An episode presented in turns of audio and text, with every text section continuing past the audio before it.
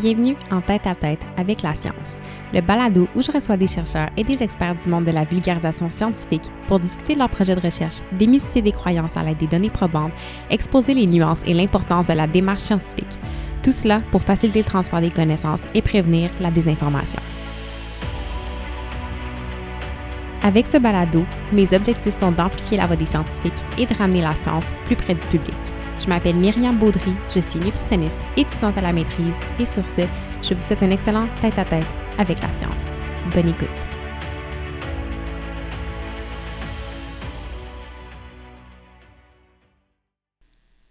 Bonjour à tous et bienvenue à ce neuvième épisode de Tête à Tête avec la science. Aujourd'hui, j'ai le grand plaisir de discuter avec Dr Anthony Bertrand Grenier.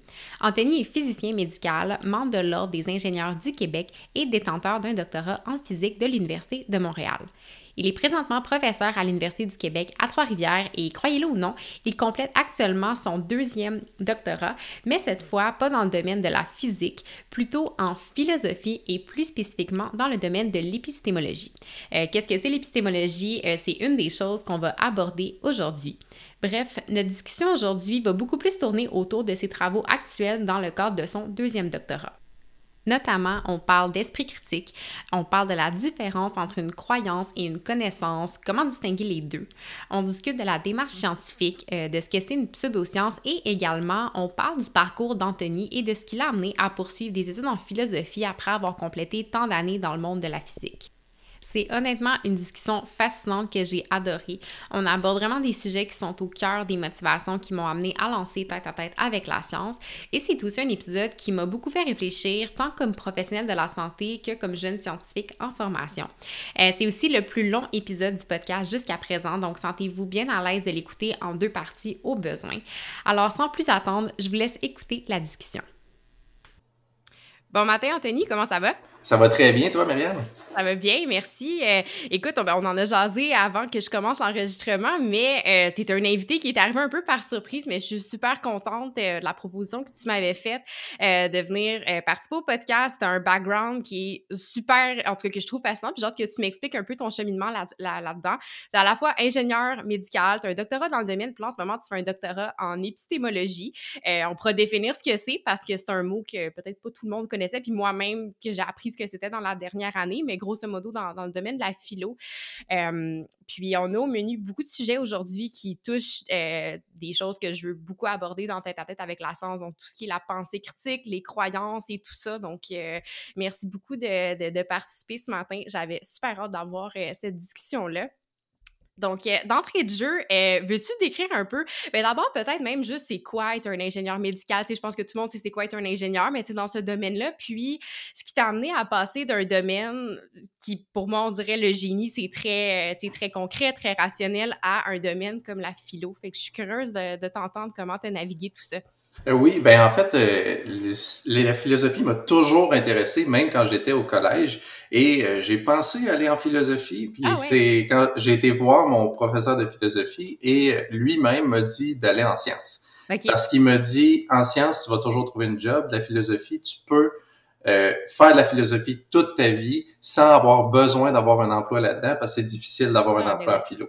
Mais euh, c'est lui qui m'a convaincu d'aller en sciences. Mais finalement, je me suis retrouvé en philosophie pareil parce que ça me passionne vraiment beaucoup.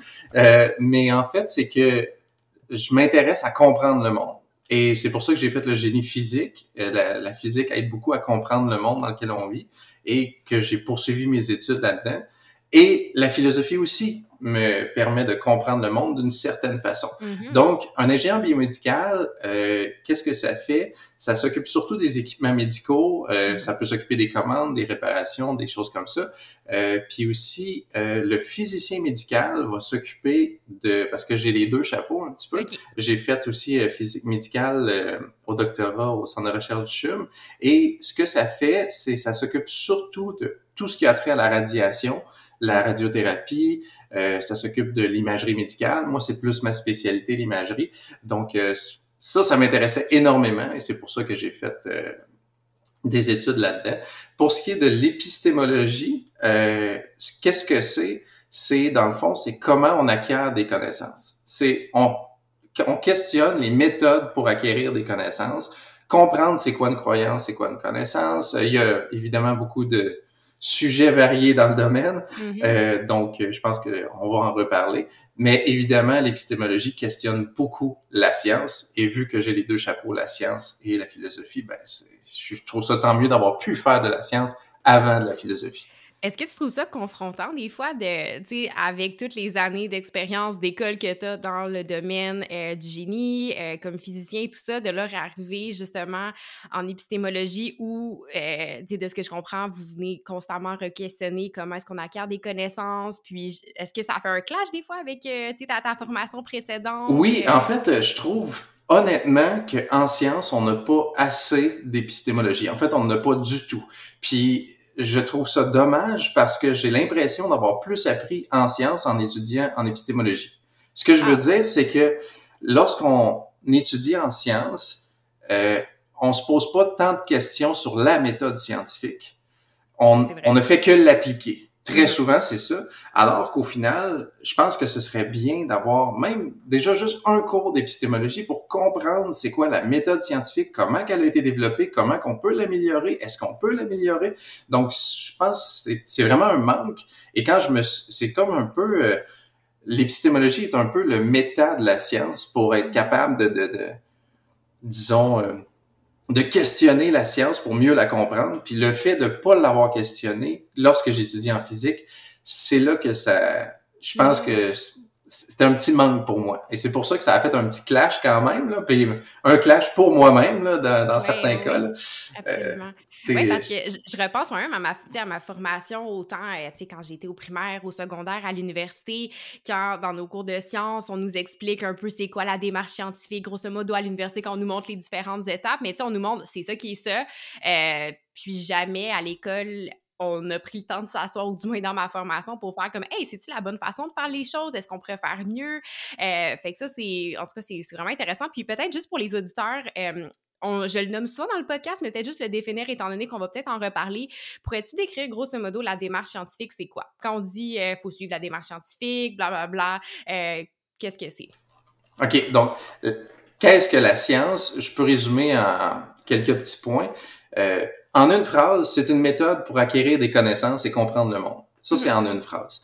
Euh, il y a des gens qui savent pas nécessairement ce qu'est la science, puis ça, puis on me même peut-être peur que ce soit trop complexe. Moi-même, je dois l'avouer, quand j'étais au collège, j'avais peur d'aller en physique parce que j'avais peur que c'était trop complexe, pour mm-hmm. vrai. Donc, euh, c'est il faut pas se dire que c'est trop complexe, il faut seulement se dire qu'il faut être curieux. Il faut vraiment se poser des questions, il faut euh, aimer comprendre le monde. Euh, donc, la science, si je résumerais ça, disons, en quatre choses, c'est beaucoup plus que ça, comme euh, revu par les pairs et tout, mais on va définir ça très rapidement en quatre choses.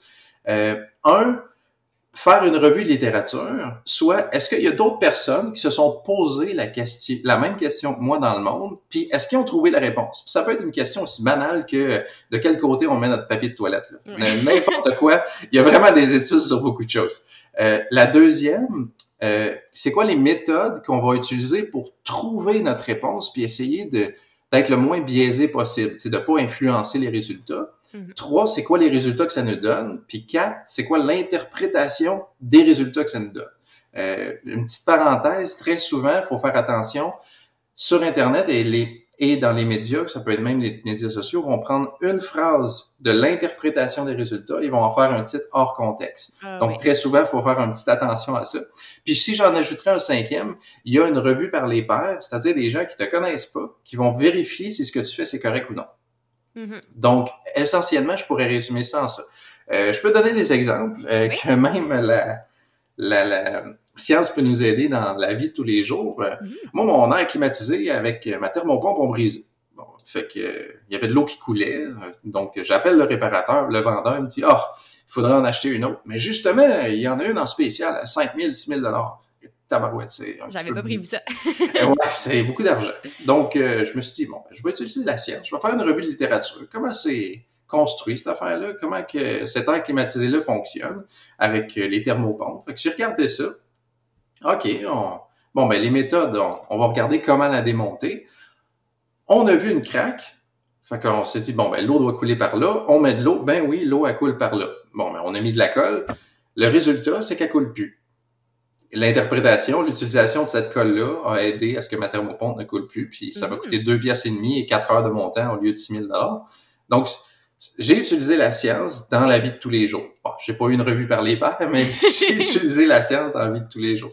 Euh, donc, il faut vraiment voir la science comme une méthode et il faut distinguer la science des auteurs. Tu sais, un, autre, un fraudeur remet pas en cause la science. Tu la, méthode, la science, c'est vraiment une méthode. On peut penser à euh, euh, celui qui a fait un article que, les vaccins causent l'autisme ou euh, les dangers, des OGM. Tu sais, c'est un fraudeur, ça arrive malheureusement. Mais l'avantage en science, c'est que les publications sont accessibles. Malheureusement, il y en a qui coûtent de beaucoup coûtent de mm-hmm. l'argent, mais on peut quand même en avoir des articles qui sont gratuits.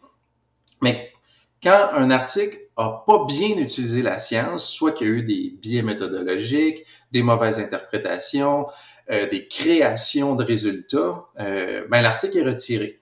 on a toujours accès à l'article, mais l'article est vu comme étant retiré, comme quoi qu'il faut pas se baser dessus pour tenter de trouver la vérité. Il y, a, des personnes qui vont dire que c'est une preuve que la science fonctionne pas, mais en fait, c'est l'inverse. Parce que mm-hmm. ça veut dire que le système finit par faire un tri. Ils vont dire, OK, ça, ça a l'air de fonctionner, ça, ça fonctionne pas. Il va si jamais on n'est pas d'accord avec l'article qui est retiré, on peut quand même retenter de faire l'expérience. S'il y en a qui veulent le faire, c'est leur choix. Il, y a, il, y a, plein d'expériences qui sont refaites. Et mm-hmm. Donc, euh, essentiellement, c'est un peu ça la science. C'est une des choses qui est importante aussi, en sens que les résultats qu'on obtient doivent pouvoir être, euh, être reproduits. C'est pour ça aussi, puis ça, je pense que ça pourrait peut-être être intéressant de le définir aussi. Euh, tu sais, un article, on peut penser à un article de journal, un article de blog, mais un article scientifique, là, un papier dans les, les, revues, les journaux dans lesquels on va publier les scientifiques, c'est différent de juste un article de blog ou un article de journal. Donc ça, je pense que ça peut être bien peut-être juste à, à définir. Puis aussi, tu sais, c'est pour ça que dans un article, tu as la section méthodologie qui doit être bien détaillée pour qu'un autre chercheur puisse le reprendre, faire comme, hey, OK, si moi je le refais, est-ce que ça fonctionne? Est-ce que j'obtiens des résultats différents? Fait que pour revenir à ce point-là, c'est quoi euh, un article scientifique par rapport à un article de journal, disons? Ouais, un article scientifique, ça suit vraiment un peu ce que tu viens de dire, puis un petit peu ce que j'ai défini euh, tantôt. Dans le fond, on va avoir la revue de littérature, c'est-à-dire l'introduction. Mhm. pourquoi on s'est posé cette question-là? C'est quoi l'intérêt? Est-ce qu'on veut vraiment faire quelque chose? Euh, c'est euh, euh, c'est vraiment une introduction qui, le, qui produit le pourquoi et les hypothèses de qu'est-ce qu'on veut faire ce, ce cette recherche. Ouais. Mhm. Exactement, répondre à une question. Ensuite, les méthodes, il faut s'arranger d'assez bien définir les méthodes pour que quelqu'un d'autre puisse être capable de reproduire ces mêmes méthodes-là. On a utilisé tel appareil, on a mis ça à telle fréquence, telle, telle chose, on l'a mis à tel endroit sur le comptoir, ben, peut-être pas aussi précis, mais dans le sens qu'il faut que quelqu'un qui lise le texte soit en mesure de pouvoir reproduire l'expérience. Ensuite, avec les résultats que ça nous donne, sais, par exemple, on dit, ah, avec les méthodes, on a utilisé telle règle, euh, puis, euh, je sais pas, on a mesuré telle chose. Dans les résultats, j'arrive à 30,2 cm. OK, ben moi, je vais mesurer la même chose, puis je vais le faire chez nous euh, au Japon. Ben, moi, j'arrive à 22,6. Donc là, on a deux résultats différents avec la même méthode. Fait que là, on va commencer à poser des questions sur la reproductibilité. Là, je, fais ça très simple, mais euh, mm-hmm. par exemple, si je reviens au papier de toilette, de quel bord on doit le mettre, là, euh, il y en a un qui est plus économique, il y en a un autre qui est peut-être qui peut produire plus d'infections, puis on se pose des questions comme ça. Mm-hmm. Donc, il y en a qui vont faire des tests à savoir combien de, de, de de, de, papier on va utiliser de tel sens. c'est vraiment ça euh, qu'on fait. Et les résultats, c'est qu'est-ce que ça nous donne lorsqu'on s'est posé la question avec la méthodologie qu'on a utilisée. Mm-hmm. Et euh, quatrième, l'interprétation des résultats. C'est là qu'il faut faire un petit peu attention, même en tant que chercheur, que euh, l'interprétation des résultats peut aller dans tous les sens. Ce, que je veux dire, c'est que euh, si on, je vais y aller bien banal, si on regarde le soleil, puis on se dit, on fait juste faire une observation comme il y a 2500 ans, puis on se dit, ah, le soleil semble tourner autour de la Terre. C'est ce que ça nous donne comme observation. Mm-hmm. Mais ça ne veut pas dire que c'est la bonne interprétation à avoir, parce mm-hmm. qu'il y a beaucoup de facteurs qu'on n'a peut-être pas pris en compte. Mm-hmm. euh, donc, c'est pour ça que la discussion, il faut vraiment pas trop euh, s'en aller dans toutes les directions, non seulement lorsqu'on l'écrit, mais aussi lorsqu'on lit un article. Absolument. Puis c'est là des fois aussi, ben tu sais, c'est la partie d'un article aussi où est-ce qu'il y a un peu plus euh, je veux pas dire, mais un peu d'opinion. C'est certain que c'est pas juste l'opinion d'un chercheur, mais c'est l'endroit où, tu sais, la méthode, c'est très, bon, voici ce que j'ai fait, tu sais, c'est très concret, euh, c'est pas, euh, tu sais, il y a pas d'interprétation à faire là, les résultats, voici ce que j'ai obtenu. Et la discussion, c'est là où est-ce qu'on, tu sais, on va aller essayer d'expliquer, puis où est-ce qu'il peut y avoir justement un peu plus d'opinion qui s'immisce là-dedans, c'est très bien, c'est là qu'il faut, tu sais, il faut bien une place dans l'article pour que pour qu'on puisse s'en discuter. Mais comme tu dis, c'est là que c'est important de faire attention, euh, autant comme chercheur qui l'écrit, mais comme chercheur qui consomme la littérature. Euh, c'est ça, de se rappeler que c'est ça. C'est là où est-ce que ça peut être des fois un terrain un peu plus glissant. Ouais, donc, euh, puis, tu sais, je repensais à ton exemple d'air climatisé aussi, là, mettons qu'on le mettait, disons que ce qui t'est arrivé avec ton air climatisé devait se retrouver dans un article scientifique, peut-être juste pour résumer, pour un auditeur qui est pas, qui est peut-être pas habitué avec ça. bon, tu as eu un problème avec ton air climatisé, tu t'es posé une question. exact. Donc, dans le fond, quel est l'article que j'aurais publié? Ben, dans le fond, l'article que j'aurais publié, c'est, dans le fond, j'aurais fait introduction, mm-hmm mon qu'est-ce que au départ j'aurais dit qu'est-ce qu'une air climatisée, qu'est-ce qu'une thermopompe un petit peu, comment ça fonctionne très vaguement. Euh, ensuite, j'aurais euh, expliqué, ben mon problème c'est que la thermopompe elle coule. Donc là, mon hypothèse c'est que euh, je pense que je pourrais, en utilisant possiblement de la colle ou un matériel pour m'arranger qu'elle ne coule plus parce que ça, ça, ça faisait en sorte que mon mur était plein de plein d'eau et euh, c'était pas très agréable puis elle fonctionnait évidemment moins. Donc l'introduction, j'aurais expliqué ça. J'aurais dit euh, qu'est-ce qu'une air climatisée et tout et tout. Mm-hmm. J'aurais dit la question est-ce que de la colle pourrait régler mon problème ou un autre matériel? Méthodologie, j'aurais expliqué comment démonter la, thermopompe, quelle thermopompe j'avais, quel air climatisé j'avais, quelle compagnie, pour que chaque personne puisse dire, OK, moi, c'est pas exactement la même, donc peut-être ça fonctionnerait pas. Euh, j'aurais pris des photos et j'ai pris d'ailleurs pris des photos. j'aurais pris des photos avant de mettre la colle. Euh, j'aurais pris des photos en mettant l'eau pour montrer que ça coulait des photos après avoir mis la colle et en mettant de l'eau pour montrer que ça coulait plus. Et euh, ça, ça aurait été plus dans les résultats pour dire après, à la suite que je j'aurais mis la colle. Donc, effectivement, euh, par la suite, euh, dans les résultats, j'aurais dit que la colle ne, on voit que ça coule plus. Et dans les discussions, je peux dire, la colle que nous avons utilisée, qui est la marque je sais pas quoi, là, mm-hmm. euh, a, pu faire en sorte que ma thermopompe ne coule plus. Donc, si jamais vous avez une thermopompe qui, qui coule, ben vous pouvez utiliser cet article pour dire que c'est que, que ça peut fonctionner.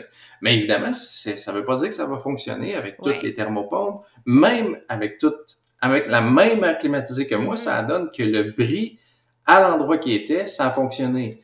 Ça veut pas dire que ça va fonctionner partout. Tu sais, si c'est un autre tuyau ailleurs, euh, ça se peut que ça fonctionne pas, puis ça fait juste boucher l'air climatisé. Donc, c'est pour ça que faut vraiment se restreindre à ce que j'ai fait. Mm-hmm. Et euh, donc, essentiellement, ça serait ça un petit peu l'article scientifique que j'aurais publié. Puis, euh, j'aurais, on aurait été quelques auteurs de ma famille. Ouais. Puis, si je pousse l'exercice plus loin, éventuellement, disons que moi, je, je, suis un journal scientifique, tu m'aurais soumis l'article, ça aurait été, euh, il aurait été regardé par un comité de révision des pairs, on te l'aurait peut-être envoyé en disant, hey, nous, on n'est pas certain de tel truc, peux-tu préciser telle affaire? Donc, il y a ce processus-là qui est important.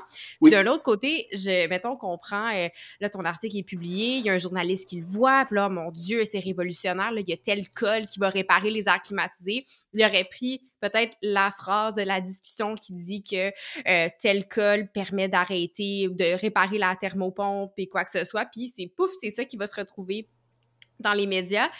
Mais, comme on dit un peu plus tôt, là, on va avoir le gros headline sans tous les, les autres détails, l'analyse et tout ça, les, les petits bémols que tu avais initialement dans ton article scientifique. Donc, euh, ça, c'est ça. Quand les gens voient une telle étude, de trouver que euh, c'est bon de comprendre justement avec cet exemple-là qu'on vient de donner, qui est très banal, tout le travail qu'il y a derrière, puis qu'il ne faut pas juste se fier, euh, c'est ça, au, Exactement, oui, exactement. Puis même, je dirais que peut-être qu'il y aurait pris une phrase pour dire, si j'avais dit, ah, la, la, colle a réussi à recoller tel type de matériau, peut-être que le titre aurait fait si vous avez n'importe quel de ce matériau-là, mm-hmm. cette colle peut fonctionner, alors que au final que je l'ai utilisé dans un domaine spécifique, un endroit spécifique dans un air climatisé. Donc oui, il faut faire attention dans les titres euh, principaux mm-hmm. de, de, non seulement les médias, mais les médias sociaux, les blogs et tout. C'est mm-hmm. vraiment donc effectivement, il faut faire attention à ça. Oui, puis on aura l'opportunité d'y revenir, mais pendant que là, on discute un peu de, bon, euh, tu sais, grosso modo, c'est quoi la démarche scientifique, c'est aussi, bon, comment on, génère des connaissances. Là, si on revient à la base de, tu sais, ce qu'on voulait un peu discuter, euh, d'abord, c'est quoi une connaissance? Oui, euh, je, vais, je vais commencer à définir la croyance avant. OK, parfait, c'est bon. Puis ensuite, je vais y aller tout de suite avec la connaissance. Donc, je vais donner deux petites définitions de la croyance. La première, la plus simple, c'est tenir une proposition pour vrai. C'est-à-dire, pensez dans votre tête, si vous croyez à quelque chose, c'est que vous pensez que cette chose-là est vraie ou que cette chose-là existe. Par exemple, quelqu'un qui croit au monstre du Loch Ness, mais ben, il croit, il considère vrai que le monstre du Loch Ness existe. Euh, quelqu'un qui croit aux licornes va dire, il pense vrai que les licornes existent. Euh, par contre, ce que j'ai remarqué, avec cette définition-là, je trouve qu'il manque quelque chose à la définition de la croyance. Moi, j'ai plus l'impression, puis c'est surtout, c'est un petit peu dans ma thèse, c'est que la croyance, oui, c'est penser que quelque chose est vrai. Mais dans le langage commun, à chaque fois qu'on utilise le mot croire, on a une certaine ignorance dans, dans ce domaine-là. Ce que je veux dire, c'est qu'on n'a pas les connaissances pour démontrer que ce qu'on dit est vrai. Par exemple, quelqu'un qui croit que la Terre est plate n'a pas les connaissances pour prouver que la Terre est plate. Quelqu'un mm. qui euh, croit pas au réchauffement climatique ou croit que le réchauffement climatique n'existe pas, n'a pas les connaissances pour prouver que le réchauffement climatique n'existe pas. Dans les deux cas, on parle de croyances, vraiment de croyances. Puis on a tous des croyances. J'ai des croyances. Probablement, tu serais capable de me corriger sur plein de choses que j'ai en nutrition. Mais on a tous des croyances et c'est normal. C'est comme ça que ça fonctionne en société. On va pas tout vérifier les informations. Maintenant, c'est quoi une connaissance? Euh, en philosophie, il y a encore des débats sur le sujet, mais la connaissance est très portée sur atteindre la vérité et avoir une justification. Ce que je veux dire, c'est que, euh, par exemple, si tu as 20 dollars dans ton portefeuille, euh, puis moi je dis, Myriam, tu as 20 dollars dans ton portefeuille, mais que c'est du hasard, tu sais, ça donne vraiment que tu avais 20 dollars, mais on va mm-hmm. pas dire que j'avais connaissance de ça parce que justement, c'était du hasard. J'ai sorti ça de mon chapeau. Mais, tu sais, c'est un addon que je suis tombé sur la vérité. Par contre, si je te vois mettre 20 dollars dans ton portefeuille, ben là, je vais dire, OK, je t'ai vu mettre 20 dollars dans ton portefeuille, donc tu dois avoir au moins 20 dollars dans ton portefeuille. Mhm. Donc là, j'ai, je suis justifié à dire que tu as 20 dollars dans ton portefeuille. Donc la connaissance, c'est non seulement tenter d'atteindre la vérité, ça ne veut pas dire qu'on l'atteint tout le temps, il y a encore des débats là-dessus, mais il y a surtout aussi une justification sur le sujet. Donc, en quelques mots, on peut se dire que la connaissance, c'est toutes les données acquises directement par la pensée. Je vais donner un exemple. Mhm. Euh, je lis dans un journal qu'il y a eu un accident à Montréal. Bon, est-ce que je sais qu'il y a eu un accident à Montréal? La réponse c'est non. Je ne le sais pas. Ce que je sais, c'est que dans un journal, il est écrit qu'il y a eu un accident à Montréal. Ça, c'est ma connaissance. Ma croyance, c'est qu'il y a eu un accident à Montréal. Hmm. Donc, ce que je sais, c'est que c'est directement par la pensée. Je sais que je suis en train de parler à quelqu'un présentement, du moins, à moins qu'on soit dans la matrice. Là. Euh, euh, mais, si, par exemple, je vais donner un, exemple beaucoup plus poussé, si quelqu'un euh, te dit qu'il est capable de parler avec les morts, est-ce que tu sais qu'il est capable de parler avec les morts? Ben non. Mais tu sais qu'il t'a dit qu'il est capable de parler avec les morts. Donc, c'est une accession directe avec les informations que tu as directement par la pensée. Donc, on peut voir ça comme ça. Donc, c'est pour ça que la croyance et la connaissance, faut quand même, euh, ça peut euh, porter à confusion, disons, parce que tu sais, on va, euh, on, on, veut connaître le contenu, puis très souvent on croit le contenant. Donc, c'est pour ça que la, croyance et la connaissance peut être très mélangée, même publiquement, pour des gens, puis je, vais m'inclure moi-même, là, je veux dire, je me pose encore des questions sur la croyance et la connaissance, mm-hmm. et je suis dans le domaine, alors j'imagine pas des gens qui s'y connaissent pas dans le domaine. Mm-hmm. Maintenant, euh, comment distinguer la croyance et la connaissance? Ça, c'est la question. oui, c'est évidemment. On va faire une petite métaphore discutable. Imaginons qu'on est 1000 personnes en plein milieu d'un grand labyrinthe. Puis euh, notre but, c'est euh, de sortir. Puis euh, il y a des milliers de chemins, mais admettons, il y en a juste un pour sortir. Mais il y a 999 personnes qui croient à des chemins différents pour sortir, mais il y a une personne qui sait quel chemin prendre pour sortir. Mais est-ce qu'elle le sait vraiment ou c'est un hasard? c'est ça. On va considérer en niveau méta qu'elle le sait vraiment. Ça peut être parce qu'elle est déjà sortie, ça peut être parce que c'est elle qui a construit le labyrinthe, euh, ça peut être parce qu'elle a une carte de labyrinthe puis qu'elle a déjà fait le chemin mm-hmm. plusieurs fois. Euh, on, peut penser ça comme ça. Donc, euh, allons-y juste, elle le sait, les autres y croient.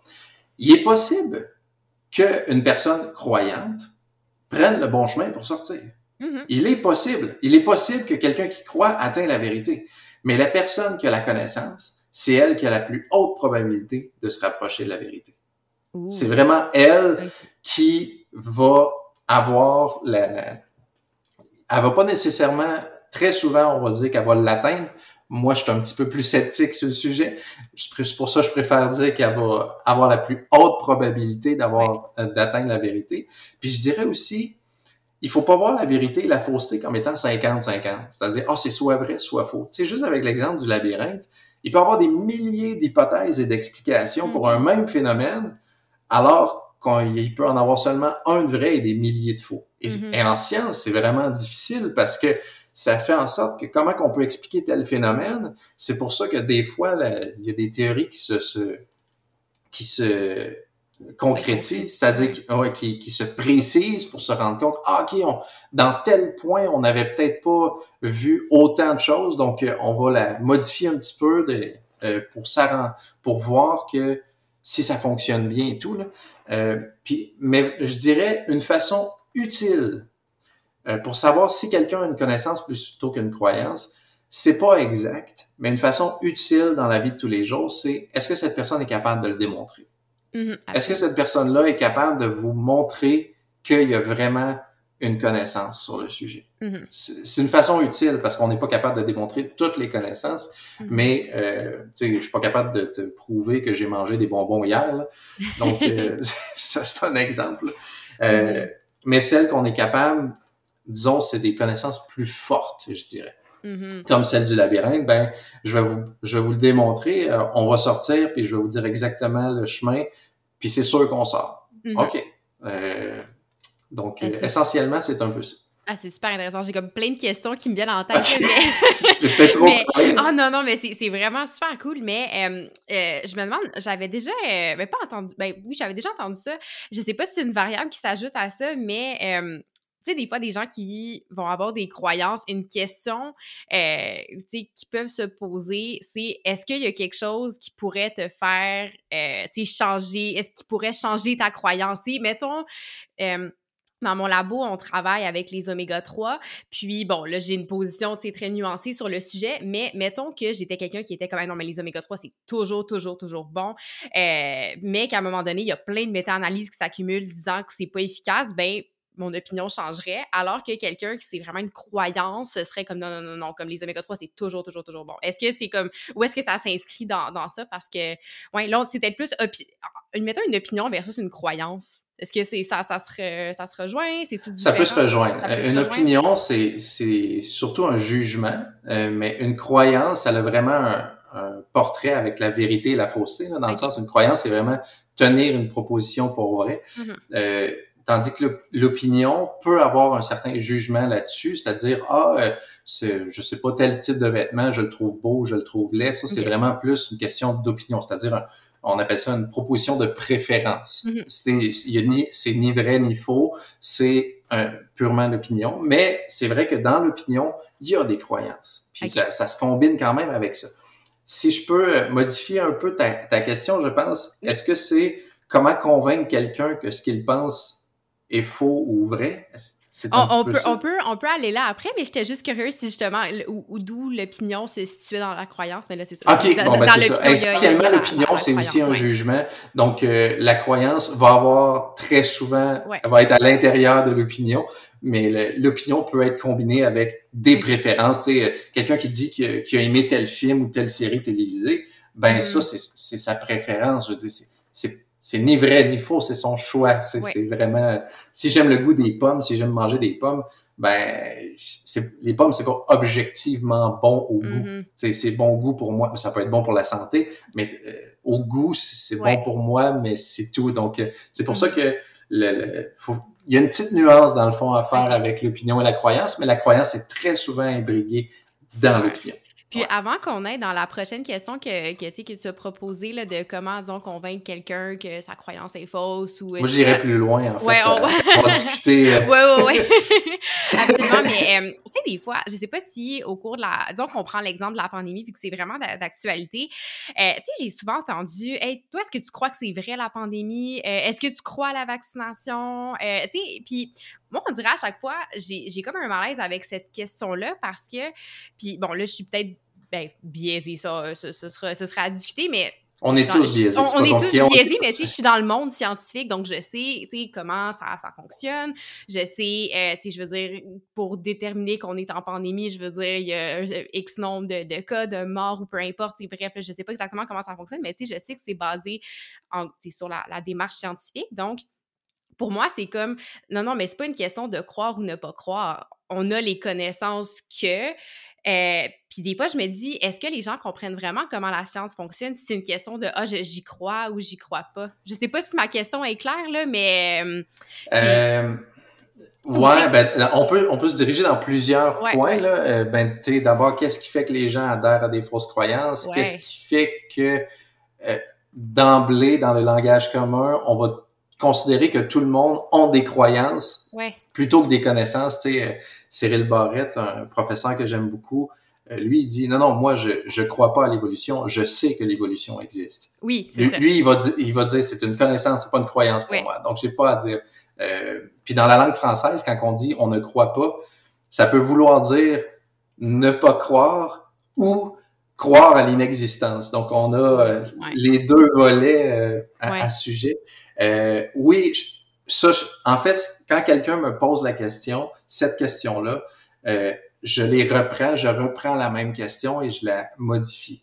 Dans le sens que très souvent, je vais parler de qu'est-ce qu'une croyance, qu'est-ce qu'une connaissance, puis je vais dire, si c'est des sujets que je connais, comme par exemple, les vaccins, je m'y connais pas tant que ça. Je veux dire, je suis pas euh, épidémiologue, je m'y, m'y connais pas tant là-dedans. Donc oui, je vais le dire, pour moi, c'est une croyance. Je crois que les, les vaccins fonctionnent statistiquement et tout. Donc, effectivement, si j'ai un débat avec quelqu'un, ça va être croyance versus croyance. Donc, je n'aurai pas tant de connaissances. Je vais pouvoir le référer à mm-hmm. ceux qui ont des connaissances.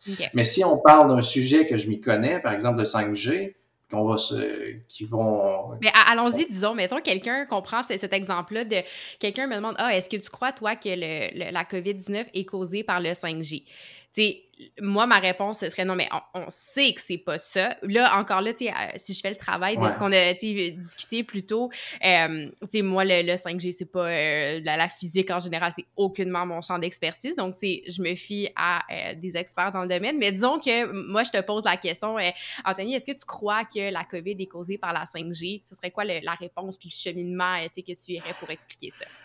Euh, très honnêtement, je, je, vais vraiment être honnête, je, je n'aime pas tant confronter les gens parce que j'ai remarqué que ça fonctionne pas. Non, non, non. Ce que je veux dire, c'est que si, admettons, cette personne-là y croit, puis il mm-hmm. croit très, très fort, très solidement, euh, si j'y présente des arguments rationnels, ça fonctionnera pas. Mm-hmm. Si j'y montre des études, j'aurais beau y montrer tout ce que je veux. Mm-hmm. euh, c'est un biais cognitif qu'on appelle le retour de flamme. Le retour de flamme, c'est que si euh, tu as une croyance très forte en toi. Si je te présente des faits, ta croyance va être encore plus forte, puis tu vas y croire encore plus fort.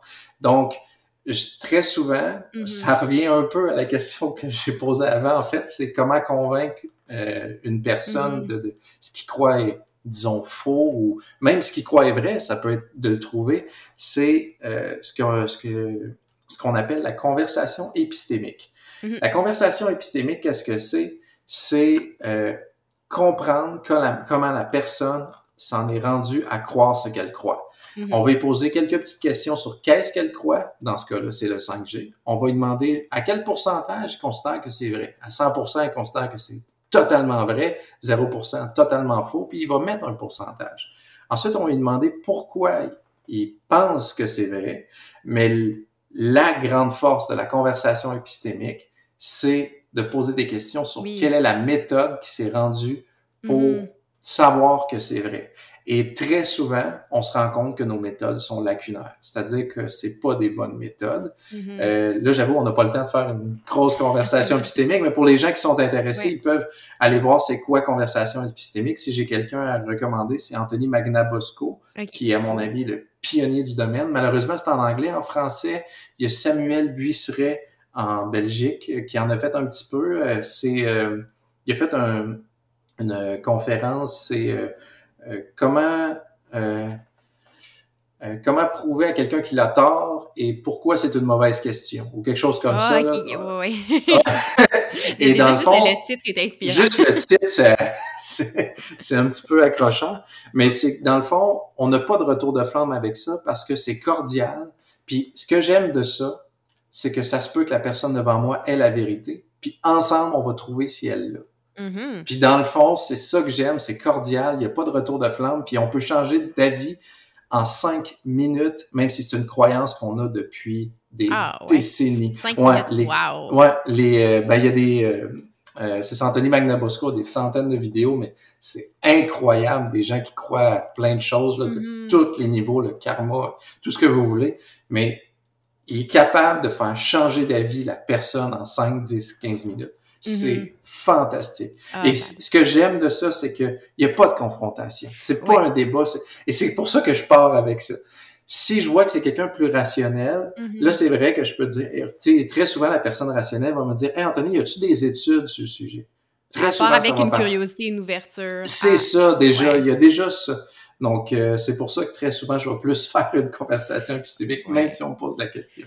j'avais jamais entendu, j'avais jamais entendu le terme conversation épistémique, mais ça me fait penser, tu sais, je suis nutritionniste de, formation, puis j'ai déjà euh, fait des formations justement sur comment, tu sais, comment discuter avec un client, mettons, qui m'arrive puis qui me dit, hey, j'ai acheté tel supplément à la pharmacie qui est un brûleur de graisse, puis là, tu es super content, puis au lieu de juste faire comme, hey, non, mais ça marche pas, euh, tu sais, c'est pas, pas la réponse. Ça, c'est vraiment pas, mais des fois, c'est un réflexe comme professionnel de la santé qu'on peut avoir de suite, non, mais euh, à la place d'être curieux, de poser des questions. Euh, OK, où est-ce que tu as trouvé ça? Est-ce que tu en avais déjà entendu parler quelque part? Est-ce que ça, explique comment ça fonctionne? Euh, puis juste de poser des questions, d'être curieux, puis ça ouvre le dialogue. Puis, le lien thérapeutique, dans, ça, comme professionnel de la santé, c'est super important avec nos patients. Puis, en, en utilisant là, ce que que je sais maintenant que ça s'appelle la conversation épistémique. C'est une façon de, de garder ce lien-là, puis d'amener la personne elle-même à se poser des questions, puis à réaliser que, ah, OK, ouais, peut-être que c'est ça, je n'étais pas tout à fait proche de la, de la vérité avec ça. Fait que c'est super. Oui, oh, ouais, exactement. C'est vraiment, c'est un, un, peu ce que tu as dit, là. C'est vraiment ça. C'est juste que il y, en a qui ont développé cette méthode-là de façon à ce que ça puisse être encore plus productif, que ça fonctionne vraiment, vraiment mieux. Euh, ma sœur l'utilise pour euh, les euh, anti-vaccins. Elle est infirmière, puis oh. elle dit c'est incroyable, ça fonctionne. Elle dit ah, quelqu'un est anti-vaccin, il vient, puis après 15 minutes, il l'est plus. C'est fou, c'est totalement fou. Ça fonctionne pas à 100%, évidemment. Mais c'est un bon outil à avoir. Mais c'est un bon outil parce que justement, ça amène pas de confrontation. C'est ça qui est le fun. C'est ça qui est, qui est très, très intéressant. Puis, faut tout le temps se dire, que c'est possible qu'on ait tort aussi. Ah ben oui, ça c'est super important d'avoir Si on part avec cette idée-là, ça va bien aller. Mm-hmm. Pour vrai, ça va bien aller. Peu importe ce qu'on a dans la tête, là, même des, des, des choses qu'on se dit qu'on est presque sûr à 100%, tu sais, ah, la Terre est ronde. Ou non, pars avec l'idée que c'est possible que tu être tort. Et là, en posant les bonnes questions, comment qu'on peut faire pour savoir qui peut avoir raison et tout, puis... Euh, voilà. Mm. Donc, euh, oui, j'aime bien, euh, j'aime bien la conversation. Oui, absolument. Puis, pour revenir un peu à ce qu'on disait avant, il y a une des questions qui me. Tu sais, pour revenir à l'exemple de bon, est-ce que toi, tu crois que la COVID est causée par le 5G, blablabla. Bla, bla. Puis, tu sais, j'ai déjà eu des discussions de Ah, ben, tu sais, toi, Myriam, tu crois à la science. Moi, je crois pas à la science tu sais, puis ça, là, je sais pas si tu vois où je m'en vais, mais tu sais, pour moi, c'est comme, non, non, mais la, la démarche scientifique, c'est une méthode rigoureuse, euh, tu sais, où est-ce qu'on peut démontrer, expliquer un phénomène. Donc, pour moi, c'est pas tant une question de croyance, mais pour quelqu'un d'autre, euh, tu sais, ça, justement, comment, euh, puis là, ça peut peut-être nous amener à la question de, tu sais, comment discuter, convaincre quelqu'un que son raisonnement est faux, mais tu sais, quelqu'un qui est comme, non, mais toi, t'es es biaisé, t'es en sens, c'est sûr que tu crois que ça fonctionne, versus quelqu'un qui ben, je sais pas sur quoi il se base, mais c'est comme non, moi je crois pas à la science. Ouais, euh, dans le fond, la science, on, ne peut pas y croire ou ne pas y croire, étant mm-hmm. donné que c'est une méthode. Ouais. Tu peux croire ou non aux résultats. Est-ce que la méthode a été bien faite? Mais la science en tant que telle, c'est pas une croyance, c'est une méthode. c'est un peu comme on a dit au début. Euh, si j'avais à mentionner, euh, qu'est-ce que je dirais si quelqu'un me dit, toi, tu crois à la science? Euh, ben en fait, c'est que la science a démontré que c'est fiable. Mhm. Fiable dans le sens que c'est reproductible. C'est-à-dire, mhm. on, on, fait une méthode, puis ça nous donne un résultat. On refait la même méthode en Afrique du Sud, ça donne le même résultat. On refait la même méthode au Japon, ça donne le même résultat.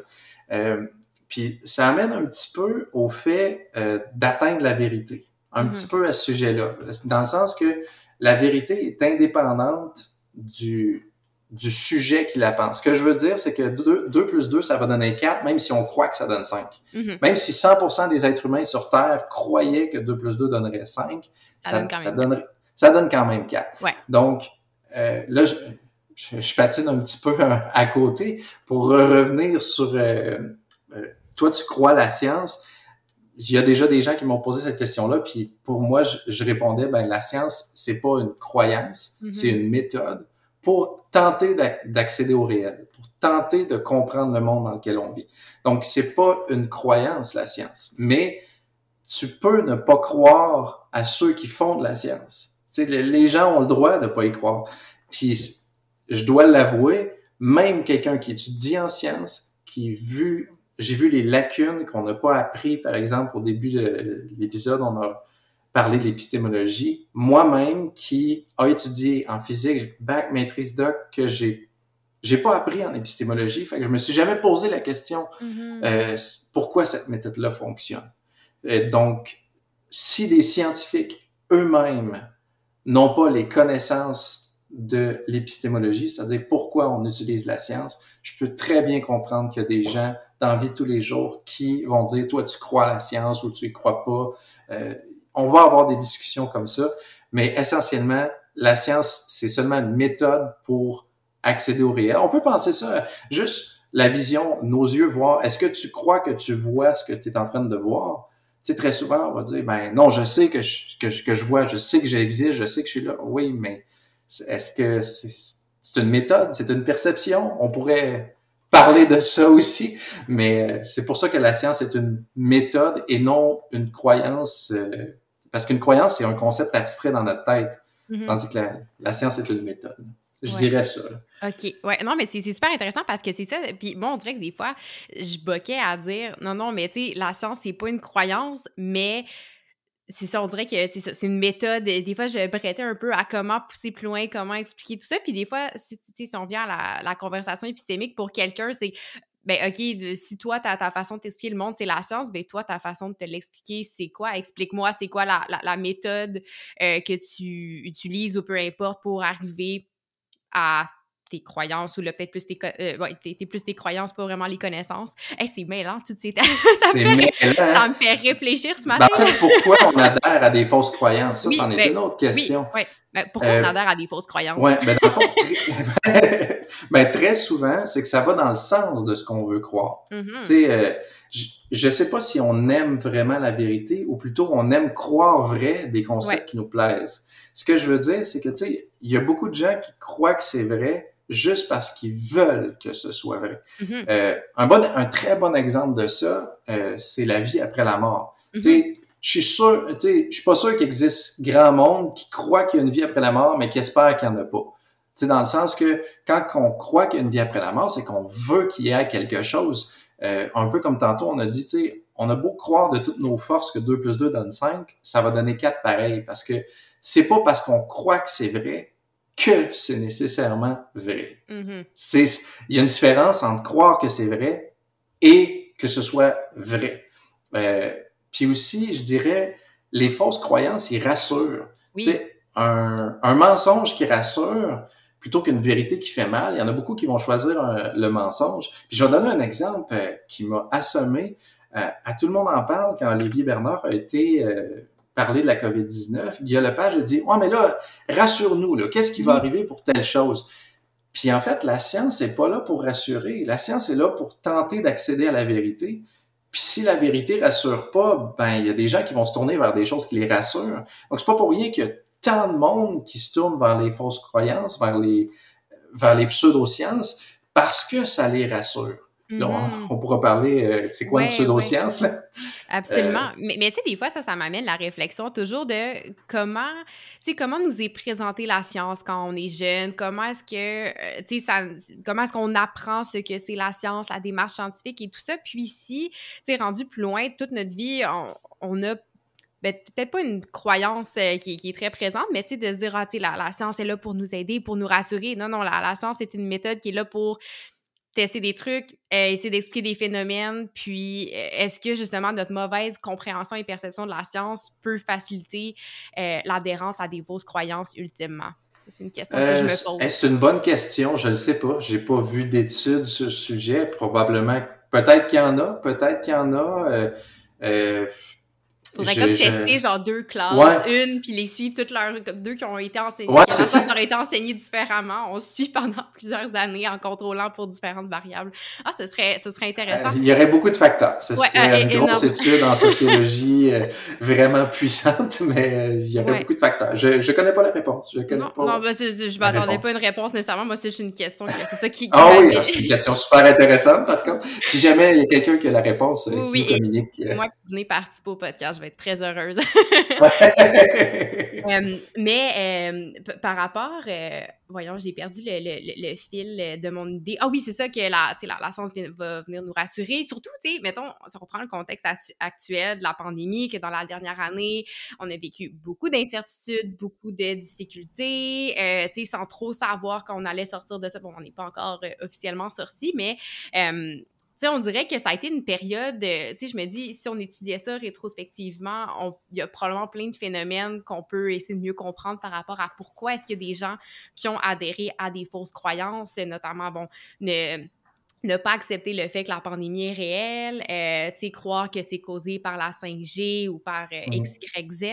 Donc, euh, je pense que ça, il y a une partie de la réponse que, que tu viens de nommer que c'est, j'imagine que ça vient nous réconforter, euh, ça vient apporter une explication, on comprend pas trop ce qui se passe, puis ah, ok, c'est causé par ça, non, c'est pas réel, ça vient nous rassurer, mais est-ce qu'il y a d'autres facteurs justement qui peuvent venir influencer que des gens vont adhérer à des fausses croyances? Euh, il y en a d'autres, mais je dois avouer que je suis pas euh, sociologue. Si j'ai quelqu'un à recommander, c'est Gérald Bronner en mm-hmm. France, qui est, qui est sociologue et sa spécialité, c'est les fausses croyances et les biais cognitifs. Donc, si jamais il y en a qui veulent euh, qui sont intéressés à cette question-là, je dirais de recommander lui parce que moi, je m'y connais mm-hmm. pas tant, je m'y connais un petit peu, mais très, très peu. Donc, euh, si j'ai vraiment quelqu'un à recommander, c'est lui qui a fait des études sur le sujet. Mais j'ajouterais même, euh, oui, euh, tu je parlais que les fausses croyances peuvent donner espoir, mais aussi, les fausses croyances, on pense quand même avoir atteint la vérité. Oui, absolument. Tu sais, quand, on dit Ah, le 5G, non, non, c'est sûr que c'est ça, là. On va, on va se faire contrôler, ils vont nous mettre des puces avec les vaccins, mm-hmm. puis on, on, va nous contrôler. Tu sais, ces gens-là pensent avoir compris des choses dans le monde que personne d'autre a compris. Oui. Ça, ça, donne un sentiment, je sais pas, je dirais pas de pouvoir, là, mais de, de supériorité peut-être de, de, de se dire ah, moi j'ai compris quelque chose que personne compris. Mm-hmm. Ça, on a remarqué ça aussi. Je, si j'avais ajouté quelque chose, j'ajouterais ça aussi. Donc, tu sais, il y en a qui c'est pour l'espoir, il y en a qui mais il y a ça aussi qui se manifeste pour certaines personnes. Tu sais que euh, même j'ai déjà eu des conversations avec des gens qui se pensaient être les plus intelligents de la planète. Là. Puis pourtant, quand on leur parle, oups, euh, on n'a pas l'impression que ça serait le cas, disons, pour être poli. Mais il y a aussi ça, mais je dirais si j'ai quelque chose à dire, Gérald Bronner, comme référence, lui, il va vous expliquer euh, toutes les raisons de pourquoi. Et lui-même continue à chercher. Donc, euh, mm-hmm. il n'y a, pas toutes les réponses non plus. Oui, puis c'est ça, on peut. J'ai deux directions en tête dans lesquelles on peut aller. Ben, tu sais, ça rejoint un peu ben, une partie des explications pour l'attrait pour les, les pseudosciences. Puis ça, j'en avais parlé avec Olivier dans le premier épisode, puis avec euh, Alexis Goujon, un physio que j'ai reçu aussi dans un épisode euh, précédent, où, tu sais, justement, des fois, on se dit, des fois, comme professionnel de la santé, on a un peu un rôle, tu sais, où est-ce que on veut, oui, rassurer la personne, l'accompagner, lui proposer des traitements, des interventions qui sont basées sur les données probantes, mais on peut jamais dire, ah, ça, c'est certain à 100% que ça fonctionne, ça va régler tous tes problèmes parce qu'on doit demeurer rigoureux euh, par rapport à la science, notre code de déontologie euh, nous l'oblige et tout ça, alors qu'un pseudo-scientifique ou un pseudo-professionnel de la santé, lui peut se permettre de dire ah non, non, prends tel supplément, je te dis, ça va tout guérir, tu n'auras plus mal.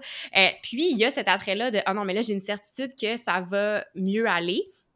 Puis, euh, fait que ça, ça, tu pourras peut-être définir après c'est quoi une pseudoscience versus la science, mais ça m'amène aussi après à l'esprit critique de si on me présente quelque chose comme étant une certitude absolue qui peut pas être démolie ou moi-même de me rendre compte, et je prépare une information à une autre parce que cette information-là vient me rassurer, je me sens mieux par rapport à ça au lieu de d'aller consulter davantage une autre source d'information qui là pourrait venir me challenger davantage. Euh, fait que bref, j'ai comme ces deux sphères-là dans lesquelles on peut aller. Oui, euh, oui, fait qu'il y a tout ce qui est l'esprit critique, mais sinon, mettons qu'on de définir science versus pseudoscience. Oui. Euh, ben, on a défini la science tout à l'heure. Fait que je vais, je vais définir la pseudoscience euh, en ce moment. Donc, en une phrase, une pseudoscience, c'est un concept qui n'a pas passé les tests de la science. Essentiellement, en une phrase, c'est ça. Donc, autrement dit, euh, on utilise des méthodes pour obtenir des résultats, puis les résultats sont pas reproductibles ou pour que ça fonctionne, il faut modifier les, les méthodes. Euh, ça bat pas l'effet placebo dans le cas de la pseudomédecine. Euh, c'est vraiment le plus important, excuse-moi, que euh, que ça, dans le fond, ça n'a pas passé les tests de la science. Euh, puis pourquoi je dis que c'est le plus important, c'est qu'il y a plusieurs méthodes pour dire si c'est une pseudoscience ou non. Mm-hmm. Dans toutes les autres méthodes que j'ai trouvées, euh, il y avait des pseudosciences qui, qui passaient ces tests-là. Par exemple, euh, il y a des pseudosciences qui sont enseignées à l'université. Il y a des pseudosciences qui ont un ordre professionnel. Puis je parle même au Québec. Là. Est-ce que tu as envie de les nommer ou c'est trop dangereux? moi, ça, ne me dérange pas. Là, tu peux y aller, c'est pas, pas, de souci. on va continuer, puis au pire, ça, au pire si jamais on revient... Euh, je mais... me fais lancer des tomates, c'est correct. ah, OK, non.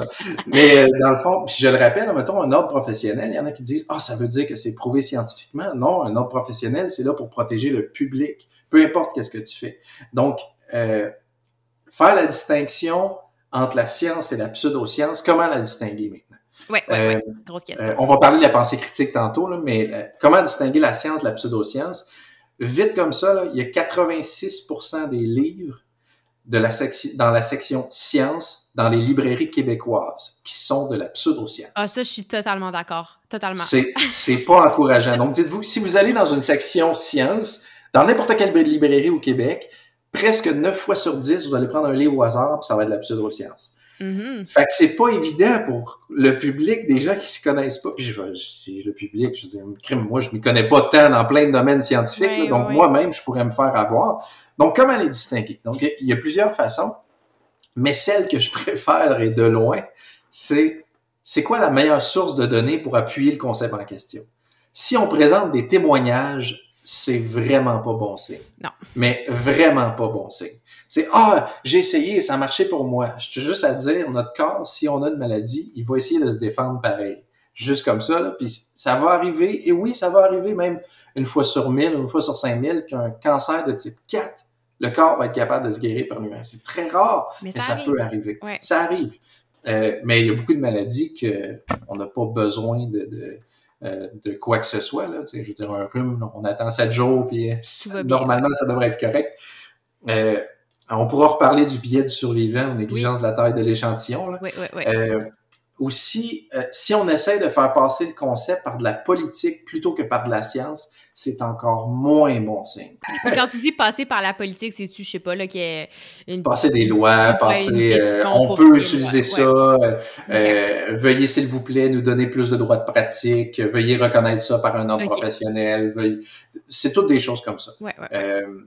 Aussi, si on essaie de faire passer ça par des gens connus, des sportifs, des mm-hmm. artistes, tu sais, eux, ils s'y connaissent pas nécessairement, puis ils ont un bon contrat, donc ils sont porte-parole, ils font une publicité, puis pour mhm. eux, c'est ils, trouvent ça correct de faire ça. C'est pas pire que de vendre n'importe quoi d'autre. C'est juste que quand il y a des concepts scientifiques en jeu, ben non, un sportif s'y connaîtra probablement pas dans le médicament qu'il vend ou je dis mhm. un sportif, ça peut être n'importe quoi. Euh, donc, en quelque sorte, on peut faire une échelle de sources de données. En médecine, on appelle ça une échelle de preuve, ce, que j'aime peut-être un petit peu moins, mais bon, je parle le terme preuve, euh, mais il y a des sources de données qui sont meilleures que d'autres. Euh, comme par exemple, euh, plus on monte dans l'échelle, plus la rigueur méthodologique est forte. en bas de l'échelle complètement, on a la rumeur. La rumeur, c'est dans le fond... J'ai entendu que... C'est ça. Ah, il paraît que si, euh, si jamais vous allez dans un cours de justice puis vous dites Ah, il paraît qu'il est coupable, ça, la tentative d'atteindre la vérité n'est pas très élevée. Non. Fait que là, si on monte dans l'échelle, le deuxième, on pourrait dire les témoignages. Ensuite, nos propres observations, nos mhm. propres expériences. Au-dessus de nous, c'est les témoignages d'experts, c'est-à-dire des gens qui s'y connaissent dans le domaine. Et en haut, on a les études scientifiques, les méta-analyses, puis les consensus euh, scientifiques et théoriques. Je vais donner des exemples. Mhm. Euh, mettons, moi, je réside en campagne, dans un rang, puis je dis euh, qu'il y a des crapauds sur mon terrain. Bon, OK, ben, mon témoignage peut être suffisant pour dire qu'il y a des crapauds sur mon terrain, vu que je suis en campagne. C'est mhm. pas, j'ai pas besoin d'une source vraiment très élevée. Maintenant, si je dis que j'ai un perroquet chez moi qui est capable de dire 200 mots, alors là, on va monter dans l'échelle, parce que là, on va vouloir le voir, on va vouloir l'expérimenter, on, on, veut s'assurer que ce que je dis est vrai. Là. Euh, puis maintenant, si je dis que j'ai fabriqué un élixir qui est capable de guérir tous les types de cancers, si toi, Myriam, mettons, tu un cancer, que tu prends mon élixir et t'es guéri, ça sera pas suffisant. je vais aller l'écrire sur Facebook, euh, le, ouais, c'est. Anthony euh, guérit mon cancer. Oui, c'est ça, exactement. Mais ce sera pas suffisant. Il va falloir que je fasse des tests en double aveugle sur plein de patients, sur tous les cancers, pour m'assurer que c'est bel et bien le cas, que c'est mm-hmm. mon élixir, puis qu'on n'est pas euh, victime de biais cognitifs comme l'effet placebo, mm-hmm. ou que c'est pas le corps à lui seul qui s'est guéri pour vaincre le cancer. Euh, une autre façon de voir les choses, c'est c'est quoi les conséquences si ça donne que c'est faux? Tu sais, c'est mon crapaud tantôt, là, mettons c'est faux, là, on s'en fout pas mal. Mm. Mais le, si tu as un cancer, puis quelqu'un te propose un traitement, puis il dit non, je te jure, ça, ça marche, là, moi je l'ai essayé, puis ça marche. Cette personne-là, elle est de bonne foi. Très, très, très souvent, elle est de bonne foi. Mais imaginons que c'est faux. Ben, le cancer peut nous tuer. Ouais. Donc, euh, il faut vraiment vérifier le type de traitement dans ce cas-là. Mm-hmm. Est-ce qu'il a été testé avec des milliers de patients en double aveugle pour s'assurer que les chances de survivre sont les plus élevées possibles? Euh, donc, ça, c'est une autre façon. Euh, je dirais une, autre façon, mais ça, c'est un peu dommage parce qu'il faut connaître les sophistes, c'est compter le nombre de sophistes, des arguments fallacieux que les gens utilisent. Tu mettons un vendeur qui dit, écoute, c'est sûr que ça fonctionne, il y a 500 000 personnes qui l'utilisent, puis ça fonctionne. Mais ça revient un peu avec euh, le fait que même si 100% des gens sur. Terre croyaient que 2 plus 2 donne 5, ça donnerait 4 pareil. Ce que je veux dire, c'est que c'est pas parce qu'il y a beaucoup de monde qui l'utilise que cela fonctionne. Parce que chaque personne peut être victime de biais cognitifs et même, je dirais, j'irais plus loin, très souvent, ça arrive que les gens vont utiliser la vraie médecine et une pseudomédecine en même temps. Mm-hmm. Puis très souvent, la personne qui vend la pseudomédecine va dire, écoute, si, si tu utilises la pseudomédecine, ça va juste augmenter tes chances de survie. La personne ne s'y connaît pas là-dedans. Donc, elle va l'utiliser, elle dit, ben, je vais prendre les chances de mon côté, tu sais. Donc, je vais utiliser les deux en même temps. Puis si elle guérit, ben, elle va dire, ah, une chance, j'ai utilisé la pseudomédecine. Donc, ils vont dire, ah, tant mieux, euh, j'ai, j'ai utilisé telle chose. Tu, sais, tu croises quelqu'un à l'épicerie, puis il va te dire, ah, j'ai utilisé telle chose et ça a marché. Euh, là, on peut parler peut-être un peu du biais du survivant. Le, biais du survivant, en une minute, c'est euh, euh, dans le fond, c'est la personne qu'on croise c'est une survivante. Ce que je veux dire, c'est qu'admettons qu'il y a 10 000 personnes qui ont utilisé le traitement, puis il y en a 1000 qui ont survécu. Ben, c'est les 1000 qu'on va croiser à l'épicerie, parce que les 9000 sont décédés. Donc, il y a un biais de survivant qui se ah, passe. J'avais jamais entendu ça, c'est bien intéressant. Ouais, ben, ouais. OK, ben, je peux dire d'où le biais de survivant est né. Euh, c'est la première, deuxième guerre mondiale. Euh, dans le fond, c'est qu'il y avait des avions qui partaient de l'Angleterre pour aller hmm. attaquer euh, les Allemands. Puis, les avions revenaient et il y avait des trous de balles à certains endroits pour dire, ah, il faut renforcer ces endroits-là. Jusqu'à temps qu'il y ait quelqu'un qui se gratte la tête et fait, wow, wow, wow, attends une minute. Non, ça marche pas il faut pas renforcer les avions, c'est-à-dire mettre plus de blindage aux endroits qui ont des balles. Parce que ça, c'est les avions qui sont partis, mais qui ont été capables de revenir quand même. Ah, il faut penser à tous les avions qui sont partis et qui sont pas revenus. Donc, il faut blinder aux endroits qui n'ont pas de trous de balles. c'est hmm. poussé, là. C'est ça le billet de survivant. C'est né de ça, le billet de survivant. Et c'est pour ça qu'on va toujours parler aux survivants on va toujours parler aux survivants parce que le cimetière décédé, ben, ils peuvent pas nous parler, ils sont décédés malheureusement. Donc, c'est pour ça que quand on croise quelqu'un à l'épicerie puis qu'il va nous dire ça a marché pour moi, ben on parle à un survivant. Mm-hmm. On parle pas aux 9000 personnes qui sont décédées qui ont utilisé le même traitement et c'est pour ça que les études sont là pour regarder les statistiques de ceux qui ont utiliser les traitements en large. Donc, c'est un peu ça le billet du survivant. Oui, puis tu sais, mettons, si on reprenait l'exemple euh, de ton élixir du cancer que là, tu me proposerais, si moi, je le prends, puis je survis, puis tu l'offres à 10 autres personnes qui ont le cancer, puis les 10 autres décèdent, mais moi, je survis, c'est pas si c'est à cause de l'élixir ou quelque chose d'autre, ben c'est juste moi qui va pouvoir être hey, non, mais l'élixir d'Anthony, c'est ben la chose. Donc, ça, ce serait un exemple du biais du survivant. Exactement, exactement, c'est ça. oui, c'est mon préféré biais cognitif, c'est vraiment, vraiment intéressant. Puis ça me fait penser aussi parce que, tu t'expliquais bien les différents, l'échelle des évidences, puis plus on monte, plus il y a eu de la rigueur et tout ça. Puis je trouvais ça super intéressant quand tu mentionnais que comme 86 des livres de sciences, si on va dans une librairie, vont euh, être de la pseudomédecine, pseudosciences. Moi, ben ça dépend de comment je me sens, là, si j'ai envie de me fâcher ou pas. Mais quand je vais à la librairie, des fois, je passe dans la section des livres de nutrition. Puis ça, j'aurais quasiment le goût de te dire que c'est 99 des livres que je prends que euh, la rigueur scientifique est nulle. Mais il y en a certains des fois que, puis j'en ai certains des fois que j'achète dans des friperies parce que je veux comprendre un peu, c'est ça, là, qu'est-ce qui se dit dans ça, que tu être le livre, puis à la fin, tu vas avoir 50 pages de références, tu sais, tout a l'air super bien rodé et tout ça. Donc, des fois, les gens sont comme, non, non, mais il y a plein d'études scientifiques qui sont citées. La personne qui l'écrit, c'est un médecin. Elle a aussi un doctorat, tu sais, c'est fiable et tout ça. Euh, fait que, tu sais, ça, ça amène aussi peut-être, quand on voulait discuter de comment reconnaître un expert, euh, puis là, ça peut peut-être nous amener à l'esprit critique aussi. Là, ça, des fois, je trouve ça un peu plus difficile, tu sais ben, disons, toi et moi ou moi, dans mon domaine, je suis capable de prendre un livre de nutrition, même si c'est écrit par un médecin, même s'il y a bien des références, je suis capable d'aller les regarder, les références, si, euh, c'est des études qui ont de l'allure, qui ont été bien faites. Mais pour quelqu'un du public qui s'intéresse à un sujet en santé ou en sciences en général, ça peut vraiment devenir difficile quand euh, c'est quelqu'un qui a plusieurs titres, qui a cité des études, mais euh, qui peut donner l'impression que tout est très fiable, que c'est très solide, mais on sait que ça, ça peut ne pas suffire, puis le livre peut être rempli de pseudosciences puis de choses qui sont pas vraies quand même.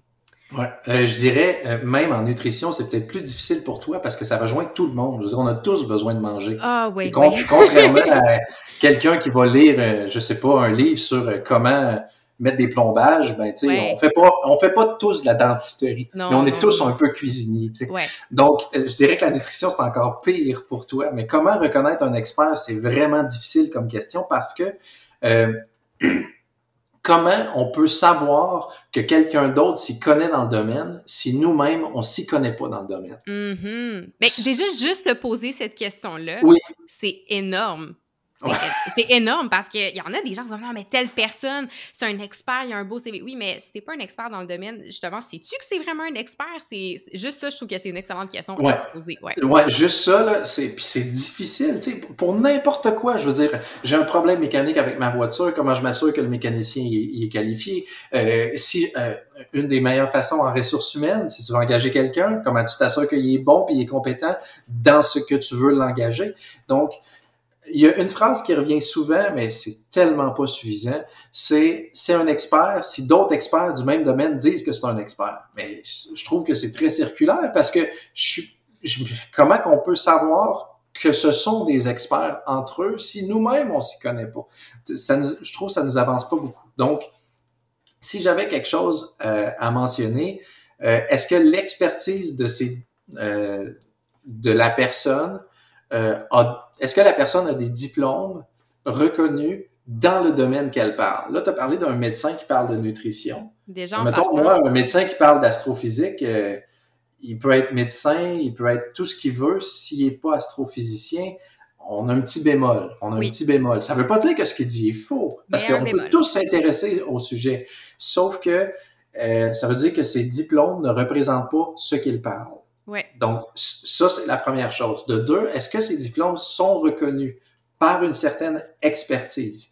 Ce que je veux dire, c'est que il y a des diplômes euh, que, dans le fond, la médecine, c'est un bon exemple d'un diplôme reconnu, mais il y a des diplômes que, ben, je veux pas dire qu'on trouve ça d'une boîte de céréales. Ben, mais, quasiment, là.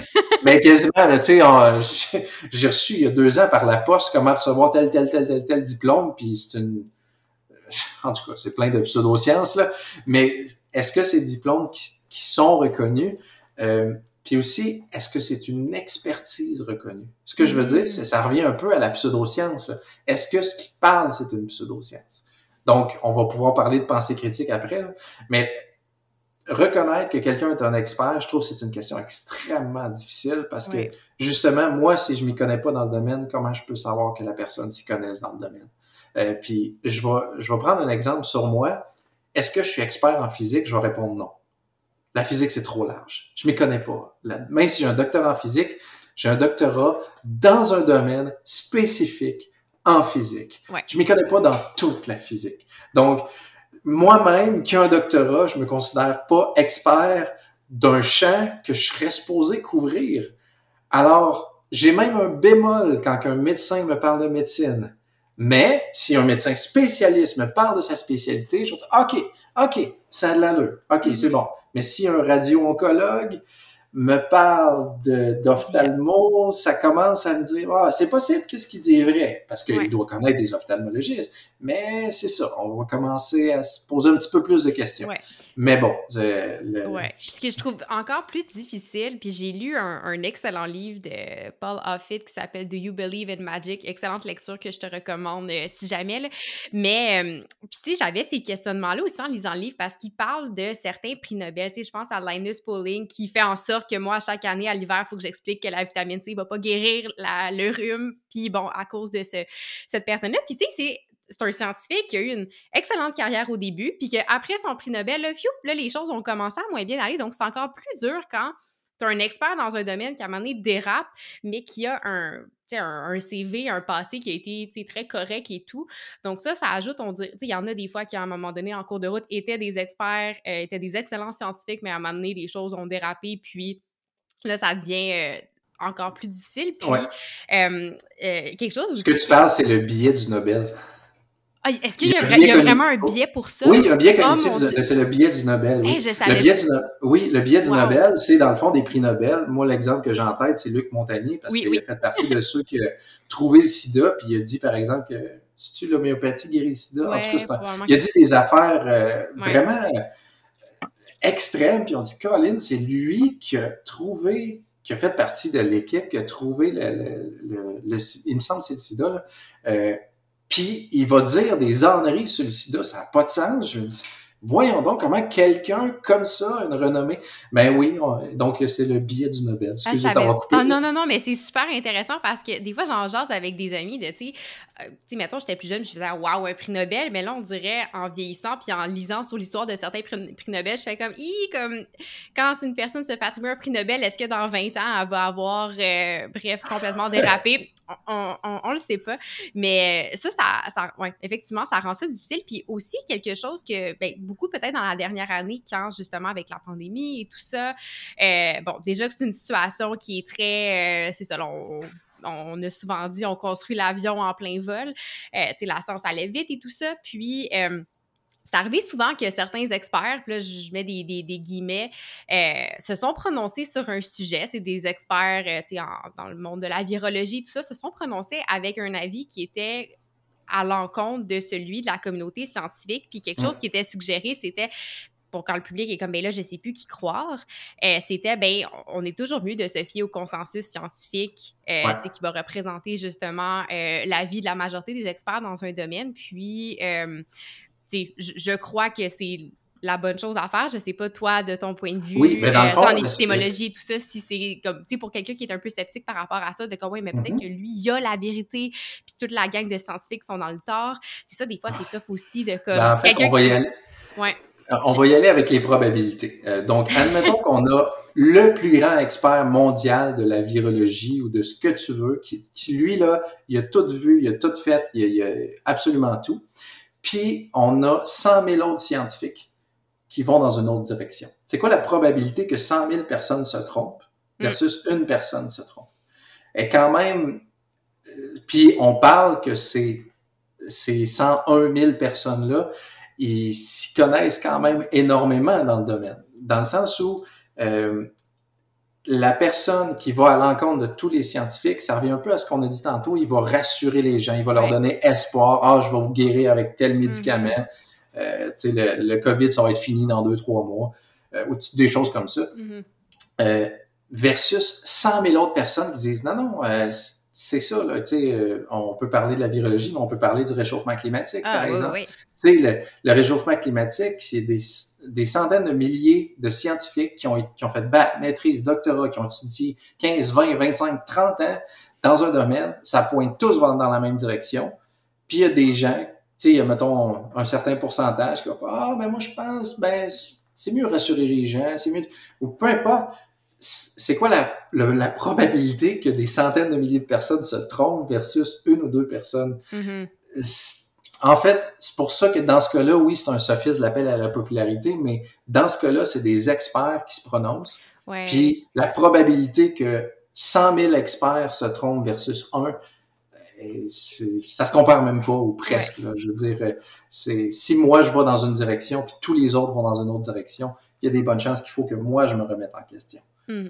Ouais. Euh, j'aime l'idée de l'expliquer avec des probabilités parce que ouais, c'est quelque chose de très, très concret, très rationnel par rapport à, pour quelqu'un pour qui, ben oui, mais l'expertise d'une personne qui est comme waouh, waouh, wow, par rapport à justement 100 000 autres scientifiques. Eux, une super expertise dans ce domaine. J'aime l'idée d'expliquer les, avec les probabilités. Ce qui nous amène, puis là, j'ai vraiment envie qu'on, parce que là, on en a nommé quelques-uns, parler de c'est quoi l'esprit critique, puis peut-être aller un petit peu justement définir les différents biais, euh, les différents sophismes, puis je sais pas, peut-être euh, des petits trucs d'autodéfense intellectuelle pour essayer de les reconnaître, euh, autant dans des autres que nous qu'on va utiliser. Fait commençons avec, euh, c'est quoi l'esprit critique? C'est, OK.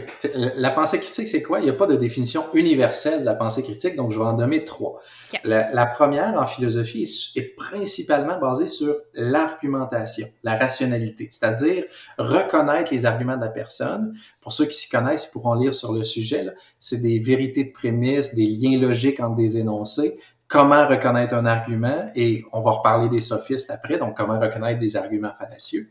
Une autre définition de la pensée critique, euh, aux États-Unis, Robert Dennis, le critical thinking, mm-hmm. euh, lui, il explique ça comme un, raisonnement rationnel et réfléchi, euh, comme ayant objectif de décider que faire ou que croire. Mais lui, c'est pas je trouve que c'est moins de la pensée critique, c'est plus quelles sont les qualités qu'une personne doit avoir pour être un penseur critique. C'est-à-dire euh, euh, être ouvert d'esprit, faire preuve euh, d'impartialité, suspendre son jugement, penser de manière autonome. Donc, ça va plus être comment être un penseur critique. sinon, celle que moi j'aime beaucoup, non seulement l'argumentation en philo, mais également en France, ça a été popularisé par Henri Brock, Thomas Durand, Christophe Michel. Christophe Michel. La pensée critique, c'est un filtre qui te permet de distinguer le vrai du faux avec des outils. Hmm. Puis on peut parler des outils. Dans le fond, euh, il y a plusieurs outils qu'on peut utiliser. Un que j'aime bien, euh, la balance de Sagan. Euh, la personne qui fait une affirmation doit avoir des preuves qui pèsent aussi lourdes que son affirmation. Autrement dit, une affirmation extraordinaire requiert des preuves extraordinaires. Ouais. Tu sais, mettons, mon crapaud de tantôt, c'est assez ordinaire. Mais l'élixir, c'est assez extraordinaire. Donc ça, on a besoin de preuves extraordinaires pour ça, d'où la science de faire mm-hmm. des études en double aveugle et tout. Euh, un autre outil, le rasoir de canne, qui est il ne faut pas multiplier les entités sans nécessité. Ce que ça veut dire, c'est que euh, il faut voir les hypothèses les plus vraisemblables et éliminer les, les moins vraisemblables. Un exemple, euh, il y a des gens qui disent que les pyramides ont été construites par des extraterrestres. Ouais. euh, en disant que c'est invraisemblable que des humains aient construit les, euh, les pyramides. Ben, en fait, c'est encore plus invraisemblable que des extraterrestres l'aient fait parce qu'on n'a même pas prouvé qu'il y a eu des extraterrestres qui sont venus sur Terre à date. Mm-hmm. Donc, si on a une explication naturelle qui est capable d'expliquer un phénomène, pourquoi on, a besoin, on aurait besoin de quelque chose de surnaturel pour expliquer le même phénomène? Tu sais, maintenant, on est dans, dans, notre lit à minuit le soir, là, notre maison shake, là, puis on se dit, ah, ça doit être, euh, je sais pas, on a écouté Lord of the Ring, puis ah, ça doit être un troupeau d'orques qui passe pas loin. Ouais, mais les orques, on n'a même pas été prouvé que ça existe. Il se bien dire que c'est le vent et le tonnerre, tu sais.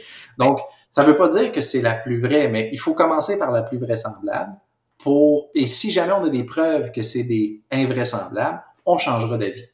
Euh, un autre, euh, le principe de Frontenel, c'est il faut d'abord mettre en évidence un phénomène avant d'en rechercher les causes. C'est moins populaire ici, mais en, Angleterre, en France et aux États-Unis, il y a des cercles de culture qu'on appelle les crop circles en anglais. C'est des champs de blé couchés euh, qui ont des formes particulières, souvent des, des, gros cercles. Puis il y a des gens qui pensent que c'est des extraterrestres qui nous contactent. Donc, si on pense d'emblée que c'est des extraterrestres, et que si on a des preuves que c'est des humains, on change d'avis, ben c'est pas la bonne façon de faire. C'est mieux l'inverse. On, on peut penser que c'est des êtres humains, et si jamais on a des preuves que c'est des extraterrestres, là, on changera d'avis, un peu comme le rasoir de cam qu'on a fait. Donc, euh, il faut pas partir de la conclusion. Il faut pas se dire quel fait je peux voir qui va confirmer ce que je pense. Non, mm-hmm. non, on va regarder tous les faits et ensuite on va dire quelle conclusion on peut en tirer. Mm-hmm. euh, un autre que j'aime beaucoup, c'est euh, un dernier, le, rasoir des chaînes c'est la charge de la preuve incombe à celui qui affirme. Ah, mon Dieu, oui. ah, si moi je dis, écoute, les faits existent, c'est pas à toi de prouver que j'ai tort, c'est à moi de prouver que j'ai raison. Ouais. C'est vraiment ça. Et il y a, tu sais, peu importe l'affirmation, euh, puis il y a un autre que j'adore, là, qui, qui a un peu avec le rasoir des, des là, c'est ce qui est affirmé sans preuve peut être rejeté sans preuve. Ah, Autrement dit, peu importe l'affirmation que tu fais, si tu n'as aucune preuve à, apporter, je peux rejeter ce que tu dis sans avoir aucune preuve à apporter. Euh, Donc, avec ces outils-là, euh, ça donne quand même certaines, certaines bases, mais il y a, beaucoup d'autres choses qu'on peut faire, comme par exemple, c'est quoi la qualité de la source d'information? Mm-hmm. Un, c'est quoi la provenance de la source? Est-ce que c'est un blog, c'était sur Facebook, l'opinion de quelqu'un, ou c'est un article scientifique revu par des pairs indépendants? Euh, deux, c'est quoi l'expertise de l'auteur sur le sujet? On parlait tantôt, euh, est-ce qu'il est médecin, mais il parle de nutrition ou d'astrophysique mm-hmm. ou quelque chose comme ça.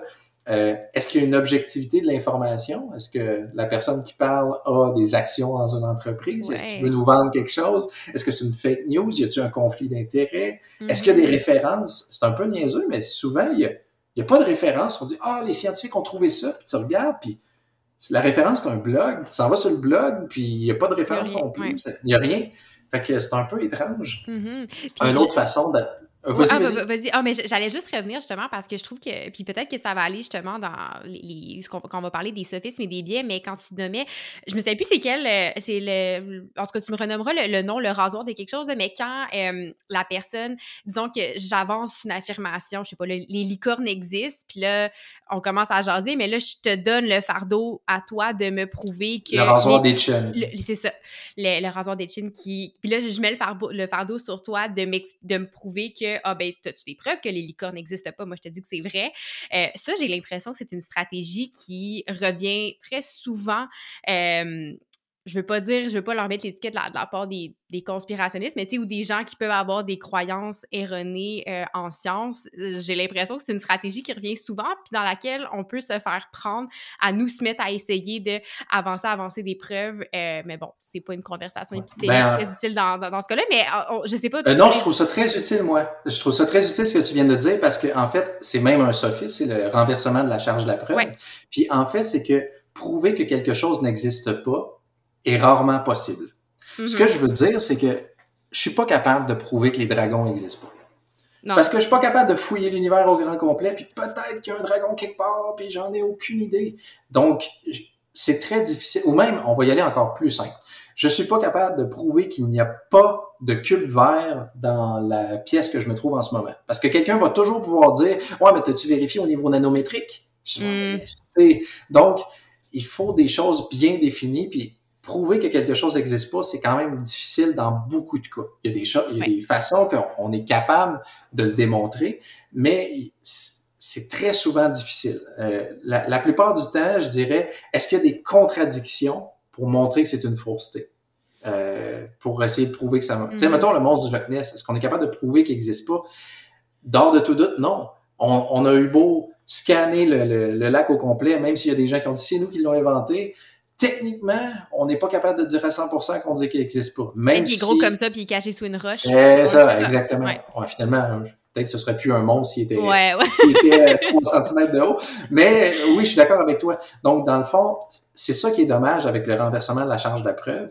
Puis, euh, en fait, il faut qu'on comprenne, même nous-mêmes, qu'il faut qu'on prouve ce qu'on avance et non que les autres tentent de prouver qu'on a tort. Donc, il Mhm. faut tout ce qu'on tout ce qu'on pense et ça vient avec la conversation épistémique parce que très souvent les gens et, et puis je dis les gens je m'inclus là-dedans là, on n'est pas nécessairement capable de prouver ce qu'on avance Non. et c'est là qu'on s'en rend compte qu'on fait hey, wow, finalement j'aurais peut-être dû plus lire ce sujet ou faire plus d'expérience pour me rendre compte que ce que je pense c'est peut-être pas très bon là. c'est peut-être faudrait que je me révise que, que je me remette en question un petit peu là. donc euh, Ouais. Oui, je, je, sais pas si ça fait partie, tu sais, des, des qualités slash compétences d'un bon penseur critique, mais d'avoir l'humilité aussi constamment de nous-mêmes se remettre en question puis d'accepter que on n'a pas la vérité infuse, même dans un domaine dans lequel on a une expertise. Tu, tu, nommais tantôt, tu te considères pas comme un expert en physique, mais tu sais, même sur ton sujet euh, de thèse de doctorat que tu as passé des années et des années à travailler dessus, euh, on est capable de dire, oui, il y a plein de choses que je connais, mais je, je sais pas tout sur le sujet. Puis quelqu'un Ouais. qui avance en se présentant comme un expert, vraiment, avec charisme et sans aucun doute, ben ça, en partant, c'est comme, ben, je- j'aurais Ouais. un- fait, bémol euh, rendu là. Je vais, je vais euh, citer Cyril Barrette. Il a- lui a dit il y a deux phrases qu'un scientifique doit être capable de dire. Et j'adore ces deux phrases-là. Un, je ne sais pas. Et deux, je me suis trompé. Ah, ouais. Si quelqu'un est pas capable de dire ces deux phrases-là, mais on, on a quand même la misère de dire qu'on a tort. Puis j'ai j'ai euh, j'ai fait quelques conférences à pensée critique, puis il y a une fois, euh, ça fait tout le temps rire le monde. Je dis, euh, admettons que vous êtes dans un souper avec des amis et que vous lancez une affirmation et vous êtes sûr de votre coup. Puis là, tu sais, tout le monde dit, OK, ça se peut, ta, ta, ta. Et là, le lendemain, vous vous rendez compte que vous aviez tort. Comment qu'on se sent en ce moment-là? Est-ce qu'on va rappeler nos amis pour dire qu'on a eu tort ou on va garder qu'est-ce qu'on pense? C'est comme une confrontation entre nous-mêmes Ah, pour ouais. dire, OK, est-ce que j'accepte d'avoir l'humilité de dire que j'ai eu tort ou je reste dans ma croyance, peu importe, pour dire, ah, c'est mieux de garder mon point. Puis Ouais. c'est comme si ça, ça arrive, puis ça arrive souvent, mais vraiment souvent pour beaucoup de monde. Puis je m'inclus là-dedans. Je veux dire, j'ai, quand, quand j'étais enfant, là, j'étais obstineux en tabarouette, puis ma mère aussi. fait qu'on gardait notre point même quand on avait tort un peu. Puis euh, par après, on se rend compte, Caroline, c'est bien mieux de juste accepter qu'on puisse avoir tort, puis de changer d'avis. Puis quand on change d'avis, euh, la personne en face de nous, c'est bien rare qu'elle va dire Ah ah, j'ai enfin, je te l'avais dit. Non, très souvent, elle va être contente de voir Hey, t'as changé d'avis. Ouais, c'est super. Puis c'est- c'est tellement plus facile de changer d'avis que de s'enfoncer dans un puits que Mhm. finalement on, on, on avait. Puis, Ouais, euh, mais ouais. c'est c'est vrai que tu as raison, c'est vrai que c'est peut-être difficile à accepter, disons, à- ou à faire. Peut-être Ouais. que c'est il y a des penseurs critiques, on est peut-être plus comme ça, je sais pas. Puis est-ce que ça fait aussi que, puis là, je, je lance peut-être une question un peu large, mais tu sais, des fois, euh, pour revenir, tu sais, quand je te donnais l'exemple, mettons, d'un un pseudo-professionnel de la santé versus un professionnel de la santé, tu sais, nous, on est très, on est, tu sais, on est, on va se garder une réserve sur certains sujets, tu sais, on va nuancer, blablabla, ce qui fait en sorte que mon discours est pas mal moins sexy que quelqu'un à côté qui est charismatique, qui va te vendre ses trucs, puis te dire que ça va t'aider, que ça va te faire du bien. ce qui peut faire hein, peut-être des fois expliquer aussi, entre autres, la popularité de certaines pseudosciences. Et ça revient encore à nous rassurer et tout ça. Mais, tu sais, pour aiguiser notre pensée critique, ce serait aussi d'être capable, j'imagine, de reconnaître euh, ces discours-là qui, euh, justement, là, si tu affirmes des, des affirmations extraordinaires, ben, t'es mieux d'avoir des preuves extraordinaires aussi pour, euh, pour les supporter. Oui. J'ajouterais même un petit point à ce que tu viens de dire. on a remarqué que ceux qui utilisent les pseudosciences s'occupent beaucoup plus des patients. Ce que je veux dire, c'est que, admettons, un médecin, un patient, je suis pas en train de dire que les médecins sont tous comme ça, mais dans le sens que on est comme des numéros. Tu sais, mm-hmm. c'est comme si on rentre, puis le médecin est là avec nous 3, 4, 5 minutes max, puis il, il prend pas le temps d'être avec tout. Tandis que celui qui fait la pseudoscience, il peut passer 45 minutes, une heure juste à jaser. Et ça, il y a vraiment des études qui montrent que si un médecin passe plus de temps avec un patient, le patient a plus de chances de s'en sortir parce qu'il un, il écoute le médecin, deux, le médecin écoute le patient. Mm-hmm. Donc, il y a peut-être des symptômes supplémentaires qui vont dire Ah oui, aussi, j'ai mal à telle place. ah, OK, ça, vous m'en aviez pas parlé, vous ne l'avez pas dit à l'infirmière, peu importe. Puis, on s'est rendu compte que quand on passe plus de temps avec les patients, ça donne de meilleurs résultats. Et ça, les, ceux qui utilisent la pseudoscience prennent beaucoup de temps, très souvent, avec les patients. On n'est pas des numéros. Donc, ça, ça conforte un peu les patients. Puis c'est pour ça que ça peut aider encore plus les pseudosciences. Ça, c'est un, point. Puis là, il y a un autre point que tu avais mentionné au début que j'ai oublié. Et je parlais que, mettons, comme professionnel de la santé ou comme scientifique, on a un discours qui est plus nuancé, on est plus, tu sais, on reste sur on se garde une certaine réserve par rapport à certaines affirmations, ce qui fait en sorte que je suis peut-être moins réconfortante dans ce que je dis parce que je, vais dire que je le sais pas, qu'on n'a pas les preuves pour ci, qu'on n'a pas les preuves pour ça. Euh, je, ne sais pas si jamais ça se revient. Ah, ben, en fait, euh, j'ai peut-être une autre chose que je pourrais ajouter. Euh, tu sais, je parlais tantôt que moi-même, j'ai pas fait des cours d'épistémologie en physique, mm, mais en fait, c'est rare qu'il y ait des cours de pseudosciences en médecine. Pourtant. ça serait euh, tellement important. Ben oui, en fait, pourtant. puis quand je dis des cours de pseudomédecine, c'est des cours qui c'est des gens qui enseignent que ça fonctionne pas là. C'est ben vraiment c'est pas des c'est pas des gens qui pensent que ça fonctionne parce qu'il y a des gens autour de moi qui ont eu des cours de médecine puis la personne qui était devant la classe, elle croyait dur comme fer que ça fonctionnait. Euh, ce qu'il faut, c'est que euh, par exemple en France, il y a des médecins qui ont des cours de pseudomédecine puis on se rend compte que c'est vraiment meilleur parce qu'ils sont capables de répondre aux patients. Oui. Ce que je veux dire, c'est que, admettons, il y a un patient qui vient et dit Ah, mais j'ai entendu parler de telle chose, peu importe. Parlé de vitamine C tantôt, ça peut être n'importe quoi, mm-hmm. mais j'ai vu telle chose, tel médicament, est-ce que ça marche? Si le médecin dit je connais pas ça, ben c'est le patient qui va avoir la charge de trouver si c'est vrai ou non. Tandis que si le médecin dit écoute, il y a des études qui ont été faites là-dessus, et ça ne fonctionne pas, moi, je te le recommande pas. Si tu veux l'utiliser, c'est ton choix, mais moi, je te le recommande pas parce que avec les études, statistiquement, ça va pas l'effet placebo, c'est pas meilleur, c'est pas, euh, ça contrevient avec tel, tel, tel point. Donc, je te le recommande pas. Ben, ça, on s'est rendu compte que 9 patients sur 10 ou à peu près on fait OK, j'utiliserai pas ça.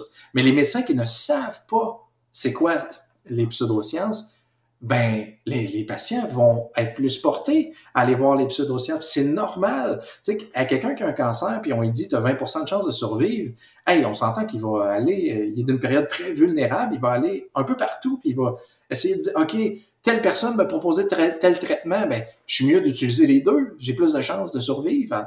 Donc, c'est normal que le patient pense comme ça. Fait c'est pour ça que euh, un, je dirais qu'il faudrait que les médecins, peut-être, mais je dis les médecins, je, les professionnels de la santé, il y a tous les professionnels euh, soient en mesure euh, de connaître c'est quoi ce que les pseudosciences, c'est-à-dire ce qui n'a pas été accepté pour le moment par la méthode scientifique. Peut-être qu'un jour, il y a des pseudosciences qu'on se rende compte que c'est vrai, ou peut-être à l'inverse, il y a des choses que ça fonctionne aujourd'hui, tel médicament, pour se rendre compte, oups, finalement, on a refait des études, puis ça fonctionne plus. D'où le pourquoi il faut faire la distinction entre la science et la recherche. Oui.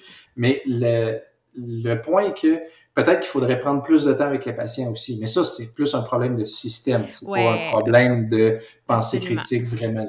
Absolument. on ne réglera pas ça ce soir. Non, non, non, non, mais c'est un excellent point à avoir en tête. Je suis tout à fait d'accord que les professionnels de la santé ou les, même les gens qui étudient dans, dans le domaine de la science, que ce soit dans des domaines plus généraux comme la biochimie, les sciences biomédicales, de comprendre justement certaines pseudosciences, euh, qui, même si ça ne les touche pas directement, parce que des fois, les pseudosciences vont reprendre des concepts euh, liés à la physiologie du corps humain, liés à la biochimie ou quoi que ce soit, mais vont les tordre un peu, ce qui fait que quand c'est, ils vont l'amener de l'avant, ça semble super scientifique, ça semble se tenir debout, mais quand tu comprends après la, biochimie, la physiologie du corps humain, en ça, tu te rends compte que ça ça tient pas du tout la route, mais je suis totalement d'accord que c'est quelque chose qui doit être euh, enseigné davantage. Un autre petit point, ça, c'est, il faut s'y connaître un petit peu, ou sinon on peut faire un petit peu de recherche là-dessus, c'est que c'est quoi le langage que la personne utilise? Ah, S'il parle d'énergie, de, de, physique quantique et tout, ben, on peut lui poser la question, c'est quoi de l'énergie? Si, euh, et là, il faut qu'il soit capable de répondre. Moi-même, je serais pas... capable de répondre une phrase. OK, c'est ça. Mais moi, j'ai la, j'ai la réponse en physique, mais dans le sens que on peut y poser des questions parce qu'il y a le sophisme de l'enfumage qui est, dans le fond, on va utiliser des termes tellement compliqués que l'interlocuteur devant nous n'osera pas poser de questions parce que ça va être trop complexe. Mm-hmm. Aujourd'hui, il y a 100 ans, on utilisait l'électricité. Aujourd'hui, on utilise beaucoup la physique quantique. Euh, c'est tellement complexe, puis même pour des gens qui font de la physique quantique, c'est quand même très complexe. Donc, on va utiliser la physique quantique pour faire croire que ça fonctionne.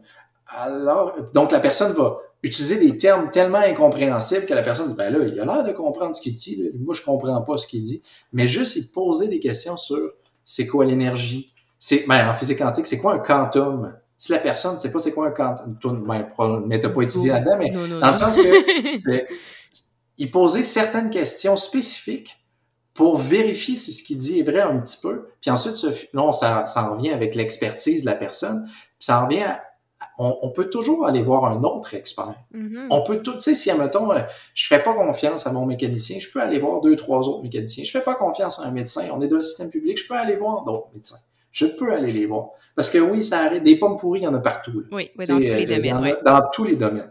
Donc, c'est pour ça que on peut faire ça, on peut leur poser certaines questions, on peut les noter ou s'en rappeler un petit peu, puis on peut aller en voir d'autres. Puis là, si on voit que après trois, quatre, cinq autres personnes dans le même domaine, ils répondent la même chose, ah, c'est correct, mais s'ils ne répondent pas la même chose, là, oups, on, on va, se poser un petit peu plus de questions. Oui, oui. Puis, tu sais, même quelqu'un, on parle de, de fils depuis tantôt, tu sais, quelqu'un, quand on devient habile à les reconnaître, quelqu'un qui en utilise abusivement, ça, c'est un signe aussi de, bon, si t'es rendu à devoir te justifier sophisme par-dessus sophisme, je, je mettrais un petit bémol là aussi. Mais là, t'en as nommé quelques-uns, t'as nommé, ben, d'abord, la différence, on parle de biais cognitif et de sophisme. Sophisme, c'est un mot qu'on utilise depuis tantôt, mais peut-être pour quelqu'un qui ne sait pas c'est quoi, puis comme là, de quoi vous parlez, un sophisme, c'est quoi? un, sophisme, c'est un argument fallacieux. Ce que ça veut dire, c'est que dans le fond, euh, là, il faut savoir c'est quoi un argument. Un argument, c'est une série d'énoncés qui il y a des vérités dans les prémices et qui appuient une conclusion et euh, les prémices doivent avoir un lien avec la conclusion. Mm-hmm. euh, il y a des et les sophistes ont un, ont un problème de lien logique ou un problème euh, ben dans le fond ce qu'on appelle c'est de la validité. Autrement dit, euh, le, mieux je pense plutôt que de faire un cours de philo, je vais te donner des exemples. Euh, donc, euh, on a parlé tantôt même d'un sophisme un petit peu, l'appel à la popularité. Ah, oui. C'est-à-dire, c'est pas parce que c'est populaire que c'est vrai. Mm-hmm. C'est pas parce que plein de monde l'utilise que c'est vrai. Un autre très utilisé, le sophisme euh, de l'argument d'autorité. Ah, telle personne le dit, alors ça, ça doit être vrai. Ben non, c'est pas parce que telle personne le dit que c'est vrai. Il faut vérifier le contenu et non croire le contenant, un peu comme, comme, on a dit. Euh, on a parlé de d'autres sophistes, de l'enfumage et tout, mais je dirais que ceux qui sont euh, parmi les plus utilisés, il y a l'appel à la nature ah, en santé, ah, dans le sens ah c'est naturel donc c'est bien. Ben là on va régler quelque chose tout de suite là, tout est naturel ou à peu près. Ouais. disons tout ben est chimique ou à peu près. Oui c'est ça. Tout, ouais, tout est chimique. Ça, tout n'est pas réaction mais tout est chimique. Oui exactement. donc euh, ça c'est le reniement de la chimie. Ah c'est chimique donc c'est dangereux. Euh, il y a aussi par exemple le millefeuille argumentatif. Ça c'est ah, il y a tellement d'arguments, c'est sûr qu'il doit en avoir au moins un de bon là-dedans. Mais non, mm. ça peut tous être des arguments fallacieux. Euh, un autre qui est bien utilisé, euh, c'est l'appel à l'ignorance. L'appel à l'ignorance, c'est trois choses. Un, croire que c'est vrai parce que ça n'a pas été démontré comme faux. Ouais. Deux, croire que c'est faux parce que ça n'a pas été démontré comme vrai. Mhm. Et trois, il n'y a pas d'explication, donc mon explication est la bonne. Celle-là est utilisée aussi. Ouais. Euh, donc, je préfère nommer des exemples Ouais, parce que c'est- mieux comme ça. là. Euh, il y a aussi euh, le sophisme de l'appel à l'exotisme. Ah, cet, cet élixir a été trouvé au sommet d'une montagne en Chine. Mhm. C'est pas parce que ça a été trouvé le sommet d'une montagne que ça fonctionne. Non, non, le, le- le contenu change absolument rien. On, on est capable de fabriquer des choses ici comme en Europe, comme en Afrique. Donc, ça, puis euh, si on n'a pas les matériaux, ben, on les importe. Donc, au, au, au final, c'est c'est un peu ça que je dirais. Donc, il y a plusieurs... euh, il y a beaucoup de sophismes. On a parlé du renversement de la charge de la preuve. Mhm. Euh, il y a... euh, enfin, il y en a quelques centaines. Oh donc, oui, on peut se perdre là-dedans. ouais. Puis si on veut différencier avec les biais cognitifs, les sophismes, c'est vraiment porté sur l'argumentation, ce que la personne dit, mais les biais cognitifs, c'est nous-mêmes, c'est-à-dire les erreurs ou les raccourcis que notre cerveau fait Mhm. pour faire quelque chose. Euh, le, disons, le biais cognitif le plus connu, c'est celui de l'illusion, c'est-à-dire on va voir des choses qui sont pas là.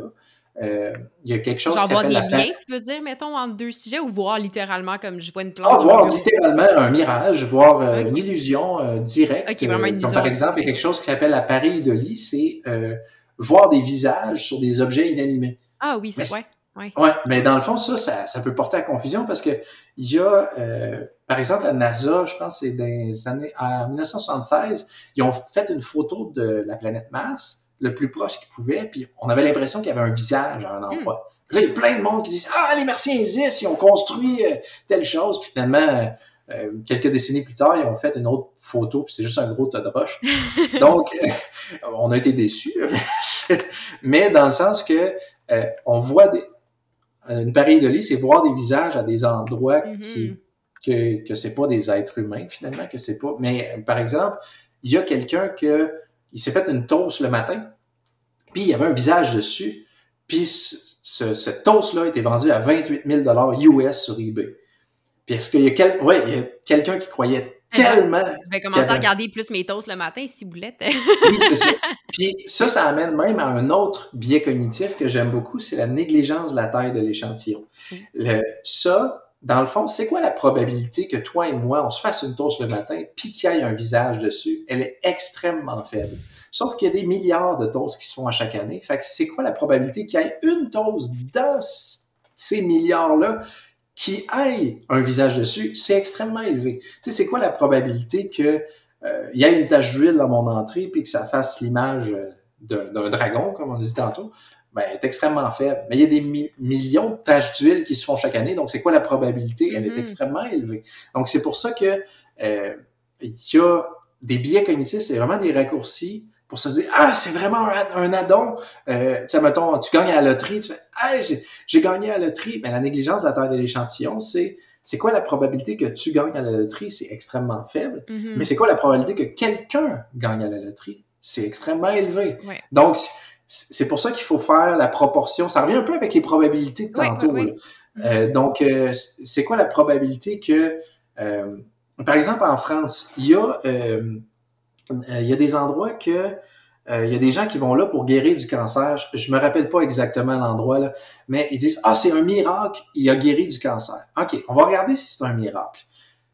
Combien il y a de personnes qui vont là à chaque année? Ah, entre 6, 7 à 8 millions de personnes. Oh, OK. Puis tu es en train de me dire qu'une à deux personnes qui guérissent. Ben non, c'est pas un miracle. Non. S'il y avait 6 millions de personnes qui guérissaient, OK. Ah là, là, c'est bon. Là, là, ça commence à, la probabilité est, est vraiment forte. Mais c'est pas un miracle s'il y a une personne sur 6 millions parce que justement, il y a, notre corps peut se défendre et on peut guérir de ça. Donc, euh, ça, c'est des exemples de certains biais cognitifs. euh, Sinon, le, je dirais, un autre, le biais de confirmation, je pense que oui, c'est lui que je m'en allais dire. Le biais de confirmation, c'est le plus puissant, à mon avis, là, ou à peu près. Oui. Dans le fond, c'est que euh, il y a plusieurs versions du biais de confirmation, mais essentiellement, le biais de confirmation, c'est que les informations qui confirment ce qu'on pense, on va les considérer plus fortes Mhm. que celles qui ne confirment pas ce qu'on pense, ou quand on cherche quelque chose, euh, on va aller chercher ce qui confirme ce qu'on pense. Donc, admettons, euh, euh, je pense que euh, John F. Kennedy a été tué par un complot, peu importe, un complot par la CIA, la FBI, puis n'importe quoi. Parfait. Donc, dans Google, je vais écrire Ah, euh, euh, John F. Kennedy complot. C'est sûr que si j'ajoute complot, ça va il y a des bonnes chances que ça me donne plus de choses de complot.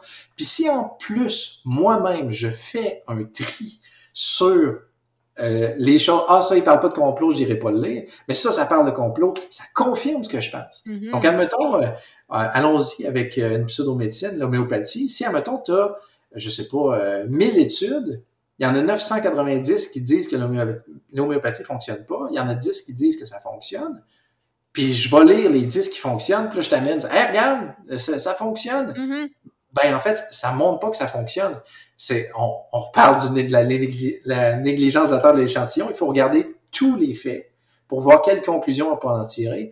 Et non seulement ce qui confirme ce qu'on, pense, mm-hmm. pour ça, pour penser que ce c'est vrai ce qu'on pense nécessairement. Donc, euh, c'est surtout ça. Euh, biais confirmation, il est très fort. Il est très, très fort. Ah, de plus en plus, avec euh, les, les algorithmes, de, ah, quand on ouvre notre téléphone, je vais sur la presse, je vais sur Facebook, je vais sur Instagram, mm-hmm. puis l'algorithme va me montrer le contenu avec lequel j'interagis le plus, celui, c'est celui qui, qui ben, qui rejoint mes intérêts et tout ça. Donc, c'est encore plus facile. Déjà que notre cerveau nous joue le tour, le, notre téléphone ajoute un niveau de difficulté euh, à ça parce que là, on est uniquement exposé euh, à du contenu qui vient confirmer nos croyances initiales, ce qui fait que ça peut être encore plus dur d'être comme oui, mais il y a plein de gens qui pensent comme moi, c'est juste ça que je vois. Ouais. Oui, mais non. J'ajouterais même un point que Gérald Bronner appelle le théorème de la crédulité informationnelle, c'est-à-dire plus il y a d'informations disponibles dans l'espace public, plus la probabilité de trouver de l'information qui va dans notre sens est forte. Mmh. Maintenant, avec Internet, là, si, admettons, je sais pas, euh, je crois que si je mélange, je sais pas, euh, une pomme, une queue de souris, du jus d'orange, de telle affaire, telle affaire, telle affaire, ça va guérir telle chose, la probabilité de le trouver est plus forte parce que j'ai accès à toutes les informations. Puis il y a peut-être quelqu'un qui pense comme moi. Mm-hmm. Donc, ça renforce encore plus le biais de confirmation. Puis comme tu dis, avec les algorithmes, quand on clique à des endroits, ben euh, Facebook, les médias sociaux, ils vont nous suggérer des choses qui confirment ce qu'on pense, qui, qui vont adhérer à ce qu'on pense. Donc, on peut être encore plus pris quand on est dans, par exemple, quand si on croit à un complot, euh, le, on va être encore plus pris dans ce complot-là parce que Internet va nous montrer des choses qui confirment qu'il y a un complot, par exemple, mm-hmm. alors qu'il n'y en a pas nécessairement. Là. Donc, c'est pour ça que euh, il y a les algorithmes, puis en plus, avec Internet, on a accès à tout, tellement d'informations. C'est, ça peut, ça peut malheureusement être catastrophique quand on on n'a pas la pensée critique, puis on ne se remet pas en question, puis on peut se dire qu'on puisse savoir tard, par contre. Est-ce que tu aurais des exemples de, tu sais, as nommé des outils tantôt, mais tu sais, par rapport, disons, le biais de confirmation, étant donné qu'il est très, très fort, puis, euh, tu sais, qui peut être euh, rapidement devenir problématique, est-ce que tu aurais des, outils à suggérer pour quelqu'un qui est comme, hey, je savais pas trop c'était quoi le biais de confirmation, comment je peux me, protéger de mon propre cerveau? ouais, euh, ben en fait, je dirais, on peut chercher des sources concordantes et indépendantes pour voir si c'est mm. correct, pour ajouter à la pensée critique un peu tantôt. Tu sais, si, admettons, il y a 50 médias, euh, qui vont dire la même chose, mais ils se basent sur le même témoignage. Ben, en fait, la source, c'est le témoignage. Donc, admettons, si on croit un complot, euh, je sais pas, euh, allons-y avec euh, les... Il y a une croyance que les êtres humains mesuraient à 10 mètres il y a 10 000 ans. Ah, ben, wow, j'ai jamais entendu ça. Intéressant. OK, ouais, ben, c'est parce que. Puis en fait, ça, c'est tiré d'une photo que c'est un, un individu qui est avec un squelette d'humain gigantesque. Ah. Du, du Photoshop. Mais dans le fond, euh, il y a plein de sites qui répertorient la même photo. Ah, mm-hmm. OK, parfait. Bon, ben, ça confirme ce que je pense. Attends, on va regarder c'est quoi la référence de chacun de ces sites-là. Et euh, il y a quand même un avantage avec Internet. On peut faire des recherches sur euh, les photos et même quand elles sont apparues. Donc, ouais, euh, il y a un, même euh, il y a Ngram, N-G-R-A-M, que dans le fond, c'est Google qui a scanné énormément de livres. Puis on est capable de savoir c'est quand les premières fois que ça a été cité dans un livre. Par exemple, les secours volantes, mm-hmm. ça date des années 40. C'est quelqu'un, c'est un pilote de, de, de chasse, pilote d'avion, que il avait vu des choses dans le ciel, puis c'est le journaliste qui a dit Flying Saucer. C'est même pas, c'est même pas celui qui a parlé de ça. Puis mm. lui-même a parlé de ça par la suite, puis il a dit tabarouette, ça a fait un quelque chose de tellement puissant alors que j'ai même pas parlé de ça. Tu sais, ça aurait pu être n'importe quoi, ça aurait pu être des engins euh, américains ou russes, ça aurait pu être des pélicans, ça aurait, pu, ça aurait pu être un mirage, ça aurait pu être plein de choses. Mais ça, ça a donné ça, puis c'est le fun parce qu'on peut retourner, mettons, à la source d'information. Évidemment, euh, ça ne veut pas dire que c'est totalement vrai, mais quand on est capable de retourner mm-hmm. aux, choses initiales, ça peut nous donner plus d'informations. Donc, essayer, un, je dirais, remonter à la première source. Mm-hmm. Deux, essayer de trouver des sources indépendantes. Et trois, euh, on a parlé un peu de la pyramide de preuves tantôt. Il faut chercher la source avec le plus haut échelle de preuves. Si, par exemple, les complots, c'est seulement des témoignages, euh, ben, malheureusement, il y a pas, tu sais, euh, il n'y a aucune photo que la Terre est plate. Tu sais, ceux qui croient que la Terre est plate, il n'y a même aucune photo. Donc, tu peux ne pas croire que la Terre est ronde, tu peux ne pas croire les photos de la NASA, c'est ton choix. Sauf qu'il n'y a même pas de photo de la Terre est plate. Donc, on n'est même pas capable d'augmenter dans les échelles au-delà du témoignage pour la mm-hmm. Terre est plate. Donc, euh, ce seraient les autres choses que j'ajouterais à la pensée critique si mm-hmm. j'avais quelque chose à dire. Ce que j'entends aussi dans, dans, dans, ce que tu décris, c'est des super bons outils. Puis, tu sais, je, rajouterais peut-être même que la première étape, c'est de se poser une question par rapport à ce qu'on ah oui, c'est sûr, Si je prends pour du cash tout ce que je lis, quand je fais une recherche, tu sais, j'ai pas ce, filtre-là qui s'installe. Puis, moi, j'ai un, petit exercice que je fais que je fais tout le temps. Là, puis, euh, des fois, c'est intéressant de voir, mais avant de faire une recherche sur un sujet, je me questionne a priori quelle est mon opinion sur le sujet, qu'est-ce que je pense que je sais? Puis, disons qu'on prend l'exemple de la, Terre plate ou la, Terre ronde, tu sais, moi, je, ben, du moins, je, pense que je sais que la Terre est ronde. Donc, c'est sûr que si je fais une recherche sur le sujet, ben, automatiquement, mes yeux vont aller vers. Je, sais que je vais avoir tendance à aller vers les articles qui expliquent pourquoi la Terre est ronde, puis je vais avoir beaucoup moins tendance à aller consulter euh, ceux qui semblent expliquer pourquoi la, Terre serait plate. Puis des fois, je trouve que c'est bon pour. Euh, Là, je te donne l'exemple de la terre est ronde et mais des fois, pour des questions euh, en nutrition sur lesquelles, je vais, je vais faire des travaux, des trucs comme ça, euh, on dirait que c'est bon, ça me fait réaliser, hey, il y a ces articles-là que si je me fiais juste à ma petite tête qui pense que ça, c'est probablement plus, euh, plus fiable, j'irais juste voir ça, puis j'irais pas consulter les deux, trois autres articles en, dessous qui peuvent m'apporter de l'information. Donc, des fois, juste, je trouve ça bon, des fois, moi, de, me questionner sur quelle est mon, mon, idée a priori sur un sujet, puis ça m'aide à voir comme, oh, OK, mon cerveau m'aurait juste amené là si j'avais pas pris conscience que euh, j'avais cette, cette opinion-là euh, en, partant. Je vais même ajouter, moi j'adore ce que tu viens de dire pour un point, c'est tu en as conscience. Ce que je veux dire, c'est que si on prend conscience de nos a priori, mm-hmm. on peut essayer de suspendre notre jugement, mais l'important c'est qu'on sache, OK, moi je pense que la Terre est ronde, moi je pense telle affaire. Donc, je vais essayer de me dire, c'est quoi les arguments de l'autre côté? Il y a un petit test très simple que j'adore, c'est que euh, c'est euh, sur une échelle de 0 à 10, 0 étant c'est sûr que j'ai tort, 10 c'est sûr que j'ai trouvé la vérité. C'est mettons, euh, non pas c'est sûr que j'ai trouvé la vérité, excuse, c'est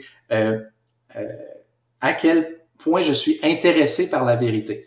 C'est-à-dire, 10, je suis extrêmement intéressé à connaître la vérité coûte que coûte, même si ça va dans le sens contraire de ce que je pense. Puis 0, je suis vraiment pas intéressé à connaître la vérité. on, on, peut se mettre un chiffre dans notre tête. Ça, mettons, tu peux le faire, toi, pour quelque chose. Pense à un chiffre dans ta tête. OK, jusqu'à quel point tu es intéressé par la vérité sur un certain sujet. Tiens, mettons, l'affaire de mon crapaud tantôt, on s'en fout. Mais mettons euh, que le café est bon pour telle affaire. Jusqu'à quel point tu es, es, prête à connaître la vérité là-dessus? La deuxième question qu'on se pose, c'est euh, c'est quoi, encore de 0 à 10, euh, le, les chances que tu ailles lire des choses qui vont dans le sens contraire de ce que tu penses. Puis, tu fais la différence entre ces deux chiffres-là. Puis ça, c'est comment tu es vraiment intéressé par la vérité. Ah, Parce que si tu es vraiment intéressé par la vérité, normalement, les chiffres devraient être à peu près égaux. Mm-hmm. tu, dois être intéressé par savoir qu'est-ce que les autres disent là-dessus, pour des choses contraires à ce que tu dis. Puis, euh, tu as parlé un petit peu terre plate, terre ronde. Je vais même ajouter quelque chose de vraiment spécial la majorité des gens croient que la Terre est ronde. Ils ne savent pas qu'elle est ronde. C'est pour ça que j'allais dire tantôt, je sais qu'elle est ronde, puis j'ai dit, je pense que je sais qu'elle est ronde. Ouais, c'est ça. c'est ça. J'ai eu les, les ouais, à la C'était eu le petit théo, c'est ça, mais je trouve ça super ce que tu dis parce que justement, c'est que la majorité des gens croient que la Terre est ronde. Ils n'ont pas fait d'études là-dessus, ils n'ont pas fait les observations, ils, ont, ils, croient les autres qui ont dit euh, que la Terre était ronde. Et je vais citer un peu Étienne Klein, tu sais, quand on va, quand on est à l'école, euh, puis qu'on apprend que la Terre est ronde, ben c'est des sophistes. C'est le sophisme de l'argument de l'autorité pour l'enseignant, c'est le sophisme de l'appel à la popularité, c'est même le sophisme de la tradition. Mm-hmm. Le sophisme de l'appel à la tradition, c'est euh, on transmet par tradition quelque chose, puis on pense que c'est vrai à cause de la tradition. Un excellent exemple de ça, euh, mais ça peut être une croyance vraie, là, mais c'est euh, le fumier qu'on met dans les champs. Est-ce qu'il y a quelqu'un qui a fait des études là-dessus? Moi, je peux te garantir qu'il n'y a pas grand agriculteur au Québec qui a fait des études là-dessus, puis c'est normal. Je veux dire, on commencera pas à faire toutes les études sur tous les sujets euh, parce que ça a déjà été démontré et tout. Mais mettons, croire que la Terre est ronde, on, on croit qu'elle est ronde. Mais c'est seulement lorsqu'on fait des expériences et des observations que là, on va se dire, OK, là, ça ajoute à mes connaissances. On parlait de connaissances et croyances tantôt. Si, mhm. admettons, vous allez euh, dans l'hémisphère sud, puis vous prenez une photo, vous regardez les étoiles, puis quand vous retrouvez, remontez à l'hémisphère nord, vous faites, oups, c'est pas les mêmes étoiles. Donc là, c'est possible que la Terre est ronde parce que on voit pas la même série d'étoiles. ça devrait être les mêmes étoiles. C'est ça. Euh, le quartier de lune, quand on regarde le quartier de lune, on s'en va dans un pays plus proche de l'équateur, le quartier de lune tourne.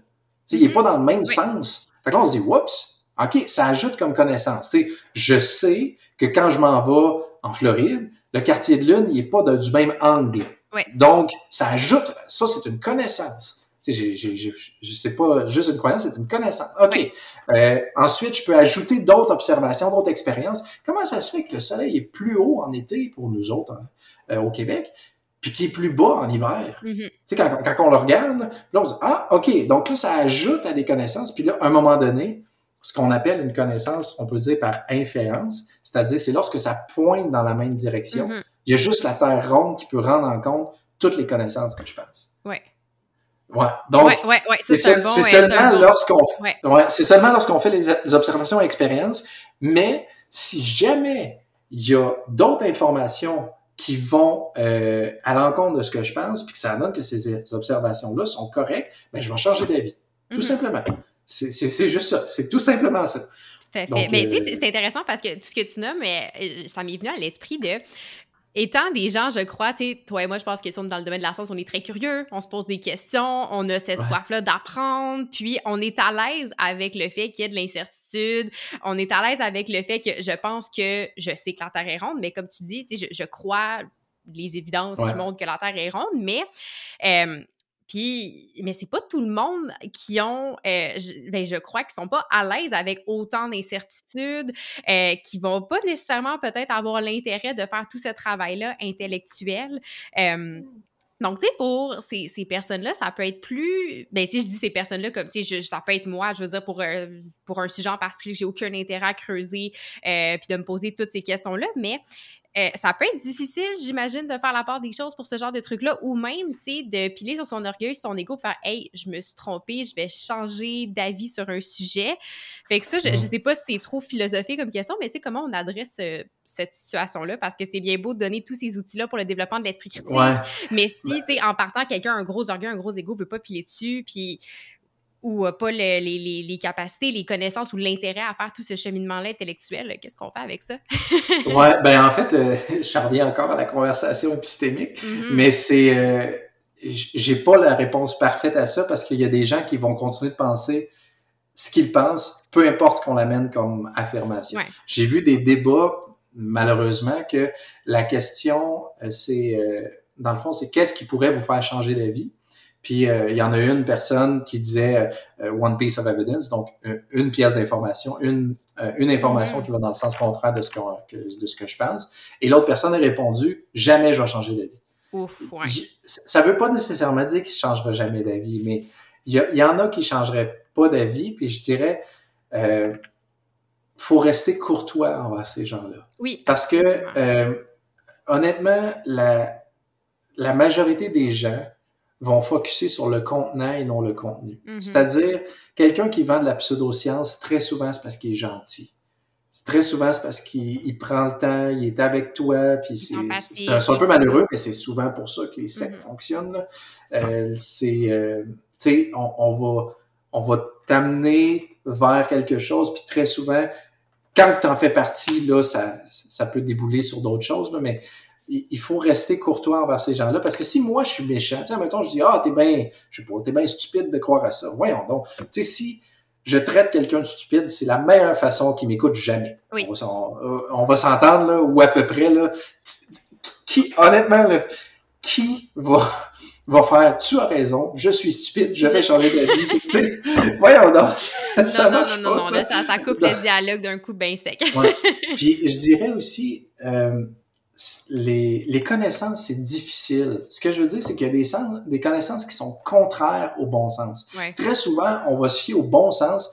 Euh, en 2008, quand il y a eu euh, énormément de neige euh, au Québec et puis un peu partout dans le monde, là, le réchauffement climatique a été remis en cause, alors qu'au au final, ça le confirmait quasiment. Là.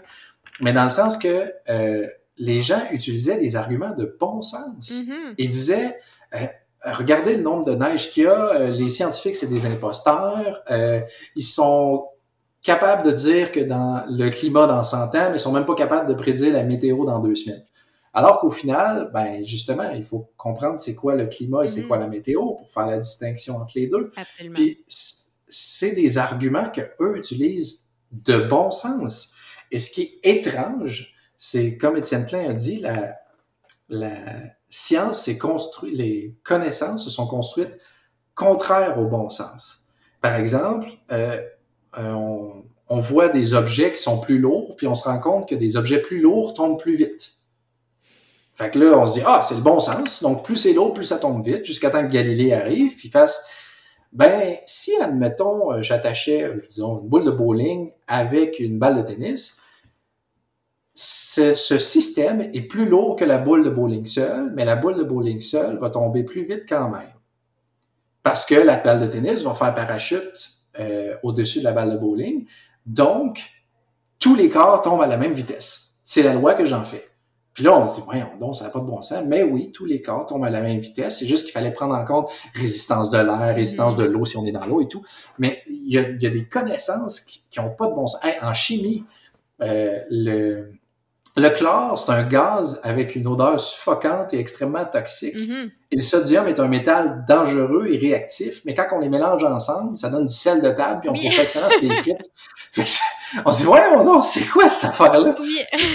Il y a vraiment des connaissances qui sont contraires au bon sens. C'est vraiment drôle que tu dis ça. J'ai vu un meme, genre, cette semaine, puis c'était comme le NA, le ciel, puis c'était comme deux Avengers, puis là, le NA, ciel ensemble, puis c'était comme une petite face de Shrek toute gentille, puis c'était... Ok. Mais c'est- mais tu sais, je trouve que ça le représentait super bien, de justement, tu sais, ça ça a pas l'air de... Tu sais, ça suit pas la, la logique qu'on pourrait penser, mais... Ah non, pas en tout. Puis même, je vais donner un exemple en mathématiques qui est ma préférée. Là. Si on additionne tous les nombres entiers positifs, 1 plus 2 plus 3 plus 4 plus 5 jusqu'à l'infini, ça donne moins 1 sur 12.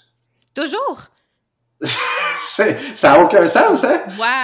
Non seulement ça donne un petit chiffre, mais ça donne un chiffre négatif. Ça n'a aucun sens. Puis il y a une preuve mathématique de ça. Ben, de- C'est vraiment... Ça, euh, moi, quand j'ai Wow. vu ça, je dis, ben voyons donc. Incroyable. Mais de là l'importance justement de que la science c'est une méthode puis c'est ce qui permet de justement tester des trucs, de comprendre alors que si on se fiait juste à notre bon sens, ben on passerait complètement euh, complètement à côté de ça. Donc euh, wow, OK, ben c'est ben, une bonne affaire aussi des fois de challenger notre pensée de c'est pas parce que ça ça, ça, ça a du sens que c'est nécessairement vrai puis que c'est Non, c'est ça, Ouais. exactement. On peut penser que c'est, ça a du sens. On peut penser que c'est logique. Prends un exemple. Un enfant qui, euh, tu lui demandes c'est quoi qui est le plus loin entre euh, la Lune ou la Russie, puis il va dire, ben, c'est sûr que c'est la Russie.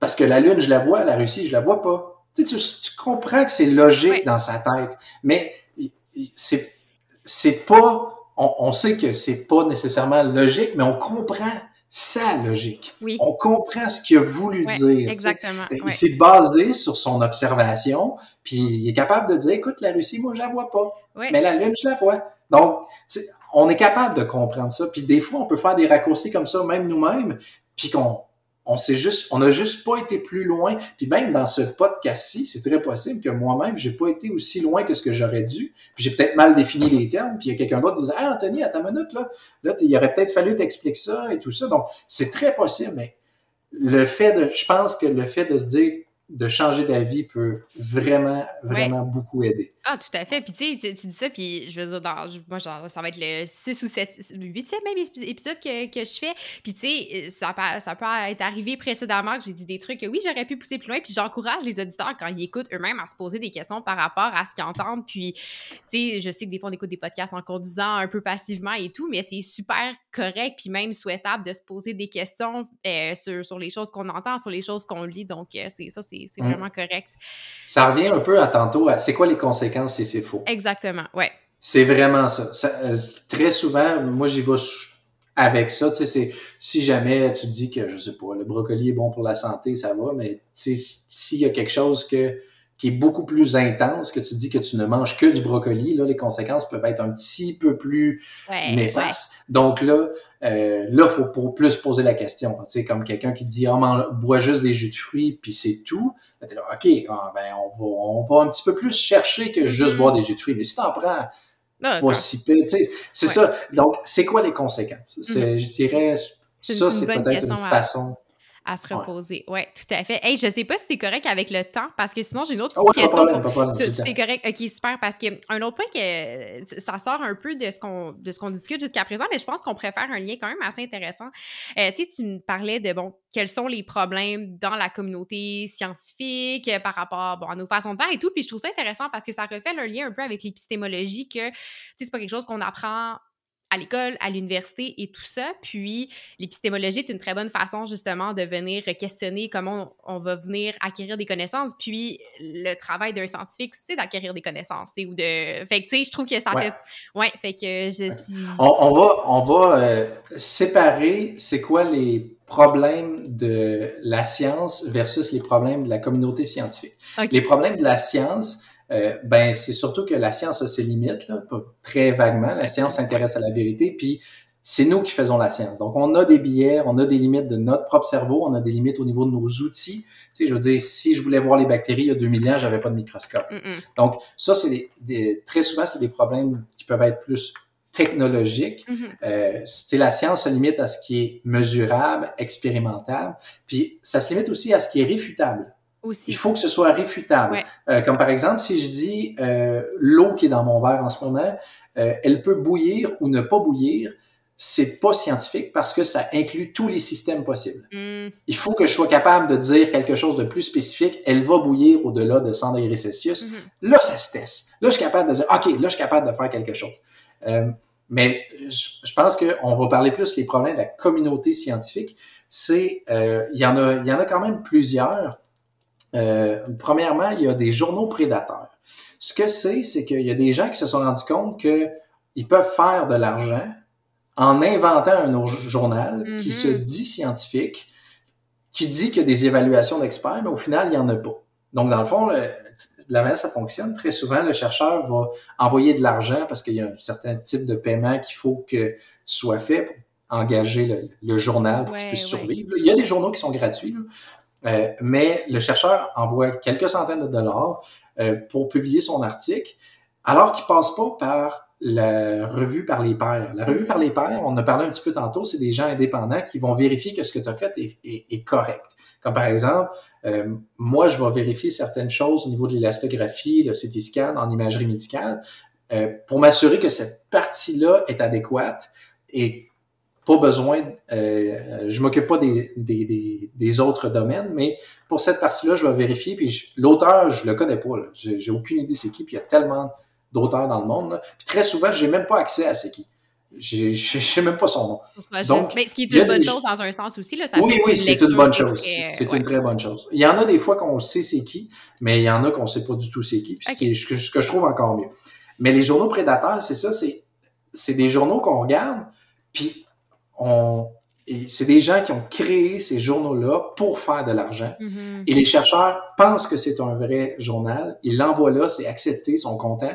Mais finalement, c'est un journal prédateur. Il n'y a pas eu de revue par les pairs. Ça se peut que l'article qu'il a fait, c'est correct. Mais vu qu'il n'y a pas eu de revue par les pairs, la qualité est diminuée. Puis, il y a des sites qui répertorient les journaux prédateurs. Donc, si mm. jamais il y a des gens qui disent, je l'ai lu dans une étude, est-ce que c'est un journal prédateur? Est-ce que c'est un journal prédateur? Il y a des listes de ça. Puis j'ai même participé à, à certains journaux que j'ai dénoncés comme étant prédateurs. Wow. Euh, il y a quelque chose qui s'appelle la publication de tiroir. Oui. Puis euh, juste avant qu'on aille faire la publication de tiroir, je suis curieuse, parce que les journaux prédateurs, autant que, euh, ben, peut-être pour ceux qui sont, les auditeurs peut-être moins familiers avec le processus, quand on dit un journal prédateur, on parle pas de comme la presse, le Journal de Montréal, on parle vraiment d'une revue, non, non, on parle d'une revue scientifique où des articles vont être, vont être envoyés. Puis, euh, tu sais, autant ça peut être un piège pour le chercheur qui est comme Ah, ben j'ai des données à publier, je les envoie là, je paye pour qu'ils soient révisés, blablabla. Finalement, il est publié, puis comme finalement, il n'est pas revu par les pairs, mais bon, malheureusement, il y a des pommes pourrites dans tous les domaines, mais est-ce qu'un chercheur peut choisir d'envoyer un journal prédateur pour augmenter son nombre de publications, pour que ces données soient publiées plus rapidement? Tu sais, ça, c'est... Oui, malheureusement, malheureusement il peut le faire. Il y en a même qui collectionnent. Oh, euh, Ça, c'est dangereux. c'est dangereux, puis euh, ça fait effectivement de la mauvaise science, ça de la mauvaise... Et c'est pour ça qu'il faut faire la, distinction entre la science et les auteurs, un peu comme j'ai dit tantôt. Donc ça... Euh, je veux pas appeler ça de la fraude, mais c'est de la négligence volontaire, mettons. c'est faire une grosse entourde à, la, une grosse entourde ouais, c'est ça. surtout en plus, quand tu essaies de publier ton article, puis là, euh, t'es pas capable parce que tous les journaux disent qu'il est pas bon. Euh, T'inventes ton journal puis tu le publies toi-même, ça c'est encore pire. Ça, ça, se fait, là. Ça, s'est vu, là. ça s'est vu dans la COVID, d'ailleurs. Donc, ça, c'est Ouais, c'est. Puis il y a même des conférences prédateurs. Oui, ça c'est grave aussi. Ça c'est très grave. Oui, je me suis fait avoir une fois. Je peux ah, le dire. J'y ai pas été parce que je me suis rendu compte après m'avoir. Euh, parce qu'on m'a invité personnellement, puis après on m'a demandé de l'argent. Je dit, ben, si tu m'invites personnellement, je ne suis pas supposé payer. Puis là, je, je regarde, qu'est-ce que c'est ça? Ah ben, Colin, c'est une conférence prédatrice. C'est ouais, ça existe. C'est malheureux, mais c'est comme ça. C'est des gens qui veulent avoir de l'argent, qui veulent produire de l'argent. Et ils vont. Puis c'est pas des scientifiques, là, ceux, ceux qui créent cette affaire-là. Euh, oui, puis tu sais, ça me fait penser aussi, autre parenthèse, c'est par rapport aux, journaux prédateurs. Tu sais, on, parlait tantôt de vérifier la source d'information. Euh, tu sais, mm. si on se rend compte que la référence, justement, bon, un, un DOI, tu sais, c'est un article scientifique qui a été publié quelque part. Euh, on dirait que je vois de plus en plus des gens, du grand public, qui vont s'essayer à lire des articles scientifiques, euh, faire leur propre recherche, entre guillemets, puis d'un côté, je suis vraiment contente que tu t'intéresses à la démarche scientifique, que tu veuilles aller à la source de, du travail qui a été fait, mais faut savoir reconnaître à un moment donné qu'on n'a peut-être pas les compétences pour lire ça, puis je veux dire, je suis capable de lire des articles scientifiques en nutrition. Tu me donnes des articles dans ton domaine, euh, je ne passerai pas la première phrase probablement. Mais puis ça, c'est quelque chose aussi des fois que, par rapport à l'esprit critique, euh, je pense que c'est bon des fois d'être capable de se questionner sur, tu sais, est-ce qu'on a une expertise pour être capable d'interpréter une autre expertise euh, dans un domaine? Puis ça, pour quelqu'un, justement, ça peut être dur de voir, OK, l'article a été révisé par les pairs? C'est quoi ce journal-là? Est-ce que c'est un journal qui est reconnu? Donc, ça, c'est une autre chose aussi qui, peut compliquer quand on monte dans l'échelle dans des évidences, même quand on est rendu à avoir une, une publication scientifique. C'est pas gage absolument que, que, tout est by the book. Si, si j'avais un conseil pour ça, je dirais que pour les gens qui s'y connaissent pas, et je m'inclus là-dedans pour plein de domaines, c'est euh, commencer par des reviews. Oui. Il y a des journaux que c'est, ils, révisent ce qui a été fait, puis très souvent, ça va arriver qu'ils vont même expliquer mm-hmm. qu'est-ce qui est fait. Et des reviews, habituellement, il y, a, il y, a, des reviews qui sont vraiment bien faits, qui sont vraiment bien expliqués. Ça reste quand même très technique, mais il y a des choses qu'on peut plus comprendre dans les reviews mm-hmm. que dans les articles scientifiques directs pour dire, tu sais, comme par exemple, moi, j'ai travaillé en élastographie, je commencerai pas à t'expliquer c'est quoi. Je vais, te mettre un paragraphe, puis ça va être tout. Mais je vais te mettre des références, tu vas aller voir, mais c'est tout. Fait que là, ça, finit plus. Là. Je veux dire, on, a un article, on a 50 références, tu commences à lire les 50 références, ça fait une revue de littérature complète. Mais commencer par des reviews, ça, c'est bien. Un autre point, si on veut pas se taper toute la revue de littérature, si jamais il y a des méta-analyses sur le mm-hmm. sujet, la méta-analyse euh, ou les méta-analyses, ça, c'est excellent. Parce que ça, ça fait la job que toi, tu veux faire. Mm-hmm. Et je sais pas, sûrement qu'il y a des méta-analyses qui ont pu être publiées dans des journaux euh, prédateurs, mais ça doit être plus rare parce que ça répertorie tellement, de journaux, tellement de domaines, tellement d'articles euh, que ça, répertorie même les opinions d'experts dans des conférences. Donc, il y a vraiment des méta-analyses, c'est la, la crème de la crème très souvent dans un domaine. Donc, si j'avais un, petit conseil, ce serait commencer avec les reviews et les euh, méta-analyses. C'est sûr, il faut comprendre l'anglais, mais il y a des articles qui sont publiés en français quand même. Puis, mm-hmm. euh, il y a même des revues de littérature en français sur certains domaines. Puis, vu que la santé est très populaire, parce que ben, on, est tous malades à un moment donné, ça nous concerne tous euh, un jour ou l'autre, ben, il y en a quand même beaucoup. donc, je pense commencer par ça, ça peut déjà être bien plutôt que de lire tous les articles. Non, non, non, non, non, c'est... Euh, ah, tel, ah, j'ai mal à la tête souvent, il faudrait que je lise tous les articles pour les affaires de mal de tête, on finit plus. Là. Non, non, euh, mais s'il y a jamais des méta-analyses, ah, ça c'est le fun. Là, je peux... Euh, puis si jamais je veux creuser plus, ben, les méta-analyses donnent toutes les références nécessaires. Tout à fait, excellent. Fait que là, tu étais rendu à parler des publications de tiroirs. Oui, les publications de tiroirs, dans le fond, c'est qu'ils ça, c'est un autre problème de la communauté scientifique. Il est souvent difficile de publier des résultats non significatifs. Mm-hmm. Ça, ça encourage les journaux prédateurs. Euh, mais mm-hmm. dans le fond, si, admettons, on a un médicament qui fonctionne pas, les journaux vont rejeter parce qu'ils disent, mais ils publieront pas, ça fonctionne pas, va publier dans un, autre journal à plus faible impact ou quelque chose comme ça. Nous, on veut un journal avec des qualités euh, supérieures, que c'est très significatif. Tu sais, ton, ton médicament va révolutionner, je sais pas quoi.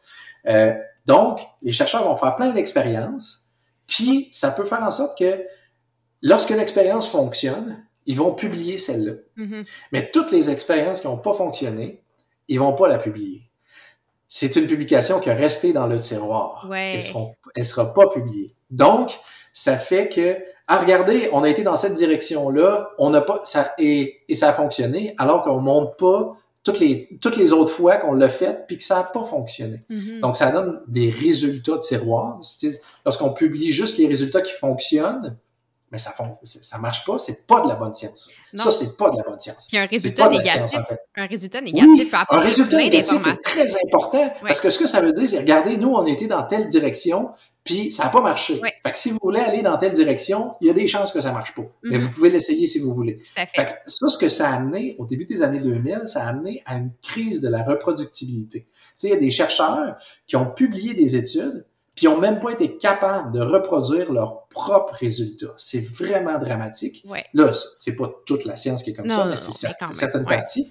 Euh, mais c'est vraiment crucial parce que, dans le fond, un journal va publier des résultats qui sont nouveaux, novateurs, qui permettent de critiquer d'autres articles, mais un article qui dit « Ah, ça confirme qu'est-ce qu'on pense », ben, les journaux, il y en a qui publient pas. Fait c'est très difficile de publier ça je dirais que c'est un problème de système. C'est vraiment un problème de système très conservateur sur le sujet. Il faudrait être capable de publier des choses qui ne marchent pas.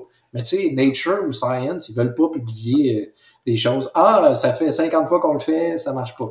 Là, t'es OK. Puis là, il y a plein d'autres journaux qui veulent pas non plus. Mais j'ai vu qu'il y a des journaux qui sont presque spécialisés, spécialisés là-dedans. Ah ouais. si, vous, ouais si, vous, si vous voulez publier des choses qui marchent pas, publiez avec nous. Euh, Journal of Improbable Research, ou quelque chose comme ça. Je ne sais pas s'il existe encore. Oui, j'ai regardé, je suis curieuse. OK, ça c'était au début de mon doctorat, donc c'était 2012-2013. Je sais pas s'il existe encore, ce serait le fun. Oui, vraiment.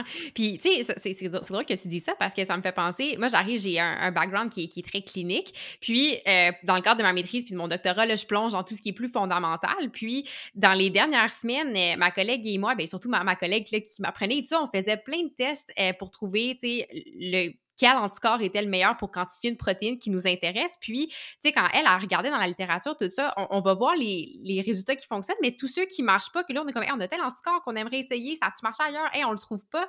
Puis, de faire ces tests-là pour finalement arriver, hey, c'est lui qui fonctionne, mais toutes les données sur utiliser ces autres anticorps-là fonctionnent pas. C'est des données qui sont super riches puis super intéressantes quand même à comprendre. Puis, ça, c'est effectivement, comme tu dis, c'est un. Euh, un problème de, de système où euh, les oh résultats oui, vraiment, Moi, je trouverais incroyablement intéressant de voir les, les, les publications qu'on voit que ça n'a pas fonctionné parce que ce que ça fait, c'est qu'il y a plein d'autres chercheurs qui vont sûrement l'essayer parce que ça n'a pas été fait. Mais finalement, ça l'a été, fait, ça n'a juste pas été publié. Et c'est ça qui est dommage. Il faudrait publier Parce qu'un résultat négatif est un, est, un est un bon résultat si tu as une bonne méthode. Exactement. Si tu as une bonne méthode, tu dois publier peu importe c'est quoi. Donc, puis ça, je trouve ça tellement dommage. Puis en plus, il y a des chercheurs, puis ça m'arrive encore aujourd'hui, qui veulent la façon d'écrire un article, ils veulent le modifier de façon à ce que ça a l'air plus sensationnel, alors qu'on devrait tout mettre dans l'article. Regardez, on a fait ça, ça, ça, ça, ça, ça. Puis il y a ça et ça qui marche, tout le reste, ça marche pas. Euh, généralement, c'est quand on regarde des articles, très souvent, il y en a qui vont dire que ça fonctionne pas, mais ils vont avoir, mettons, un résultat qui va être significatif. Fait qu'ils ont été capables de passer le mm-hmm. résultat qui n'ont pas fonctionné. Mais c'est un, un, problème de système. C'est vraiment un problème de système. Euh, donc, je dirais, il faudrait focuser sur la méthode scientifique plutôt que ce que les résultats que ça donne. Puis d'autant plus que, puis ben, tu, ton doctorat doit pas être différent de ceux de bien d'autres, mais au cours d'un doctorat ou juste de, du processus normal de la carrière d'un scientifique, on est confronté à beaucoup plus d'échecs puis de résultats qui fonctionnent pas que de résultats qui fonctionnent. Donc, tu sais, c'est... Énormément. ouais, ouais, ouais. ben, en fait, c'est ça la recherche. Pourquoi on appelle ça des chercheurs? C'est que même quand on trouve, on, va toujours chercher plus loin. On va chercher plus loin, exactement. Ben oui, fait que c'est normal, c'est comme ça. Donc, euh, oui, effectivement. Euh, je peux continuer s'il y jamais il y a d'autres euh, points, comme par exemple, impact factor, j'en ai glissé moi un le Facteur d'impact. le facteur d'impact. Euh, dans le fond, ce que ça dit, c'est le nombre de fois qu'un article a été cité en moyenne euh, dans certaines années antérieures. Donc, par exemple, si un journal, le facteur d'impact 20, ça veut dire qu'en général, la majorité des articles qui sont dans ce journal-là, ils, ont, ils sont cités 20 fois, disons, dans les trois dernières années. Là, je ne sais pas mm-hmm. exactement. Donc, ce que ça fait, c'est qu'on euh, on associe souvent que plus tu es cité, euh, mieux c'est meilleur est ton travail. Alors que c'est pas exactement ça. Ça peut donner une échelle un petit peu. Oui, ça, ça, peut être quelque chose, mais ça veut pas dire que c'est vrai. Puis l'exemple, c'est euh, les domaines. Exemple, en mathématiques, il y a très peu d'impact. C'est très peu cité, les mathématiques. Alors que, si c'est un facteur d'impact de 2, c'est exceptionnel quasiment en mathématiques. Hmm. Alors qu'en médecine, c'est un facteur d'impact de 2, ben, c'est pas très bien vu. Là. Donc, tu sais, ça dépend des domaines, ça dépend des hmm. sujets, ça dépend... Donc, faut juste se dire que le facteur d'impact, c'est plus une quantité, tu sais, c'est quantité versus qualité. Il faut faire un petit peu attention là-dessus. Oui, oui. Euh, c'est drôle parce que j'ai appris c'était quoi juste dans la dernière année dans mon cours de séminaire euh, au début de ma maîtrise. Puis, c'est ça, je savais pas c'était quoi un facteur d'impact. Puis maintenant, j'ai le réflexe à chaque fois que je, je trouve un paper, je connais pas le journal, je vais aller regarder. Puis des fois, tu sais, ça va biaiser de Ah, je devrais-tu vraiment le lire ou, tu sais, le facteur. Mais en même temps, c'est dommage parce que c'est comme tu dis, ça veut pas nécessairement dire que ce qui a été décrit est pas pertinent, que la méthode est pas bonne. Euh, fait que c'est un truc à prendre à, une information à prendre, mais qui devrait pas définir l'ensemble de la qualité du, travail. En fait, je dirais, ça, revient un peu avec le contenu versus le contenu. Oui, exactement. C'est est-ce qu'on juge le contenant ou on juge le contenu ou on juge les deux? Donc, dans le fond, si tu t'attardes au contenu, même si c'est publié dans un journal prédateur, tu vas lire le contenu puis tu vas vérifier si, si le contenu est correct. Si tu c'est trop intense puis c'est 50 pages, ça, tu, veux tu veux t'assurer que le contenant est correct avant de lire le contenu, ben là tu peux vérifier est-ce que c'est un journal prédateur, mm-hmm. est-ce que c'est quoi le facteur d'impact? OK, c'est qui les auteurs? Est-ce qu'ils sont spécialisés dans le domaine? Il y a plein de choses comme ça qu'on peut faire pour vérifier. Donc, on peut s'attarder plus sur l'un, plus sur l'autre, plus sur les deux. Donc, euh, je dirais que c'est un peu ça qu'on peut faire en général. Ouais, il y a des différences aussi entre, là, on a parlé des mathématiques, mais entre sciences humaines, sciences euh, nature et tout ça. Là, donc, euh, je pense qu'on va sûrement en reparler. mais j'allais te demander, je sais pas si tu avais d'autres points à ajouter pour ça, mais sinon, euh, normalement, j'adresse ça au début, mais on est embarqué tout de suite dans plein de sujets intéressants. Mais toi, ton doc en épistémologie, sur quoi tu travailles? C'est quoi de la recherche en épistémologie? C'est peut-être vraiment niaiseux comme question, là, mais comment on fait ça de la recherche en philo? c'est pas niaiseux du tout. Non, en fait, l'épistémologie, on questionne des méthodes pour acquérir des connaissances, puis mm-hmm. ça peut vraiment être euh, ça s'étaler sur tellement de domaines. Donc, moi, c'est sur, ce qui m'intéresse énormément, c'est faire la distinction entre la croyance et la connaissance. Ouh, OK. Puis, est-ce qu'il y a des façons et des méthodes pour faire des distinctions entre la croyance et la connaissance? Est-ce que je vais être capable? Est-ce que ça, c'est ce qui m'intéresse énormément. À savoir aussi, c'est quoi une connaissance? C'est quoi une croyance?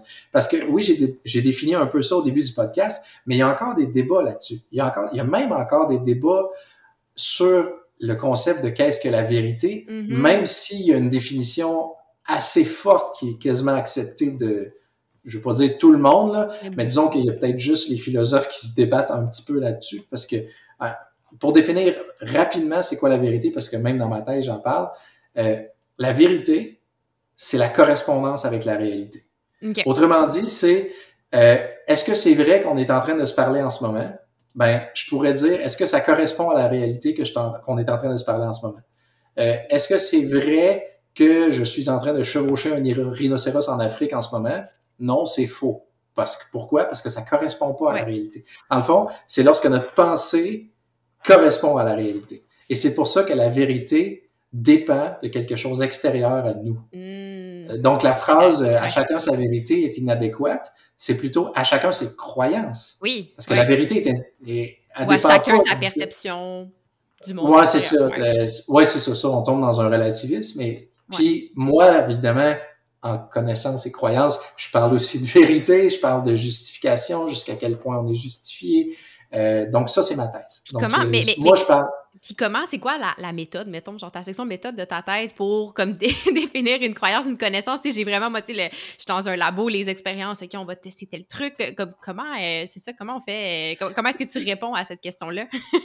la philosophie, c'est basé principalement sur l'argumentation, le rationnel. Puis même, je tiens à dire quelque chose, euh, dans le fond, la définition de la philosophie, c'est, dans le fond, une pensée rationnelle pour essayer de comprendre le monde. Mm-hmm. Donc, c'est c'est très porté avec la science. Puis il y en a même qui comme euh, le scientifique euh, Sam Harris, lui, il fait pas de distinction entre la science et la philosophie.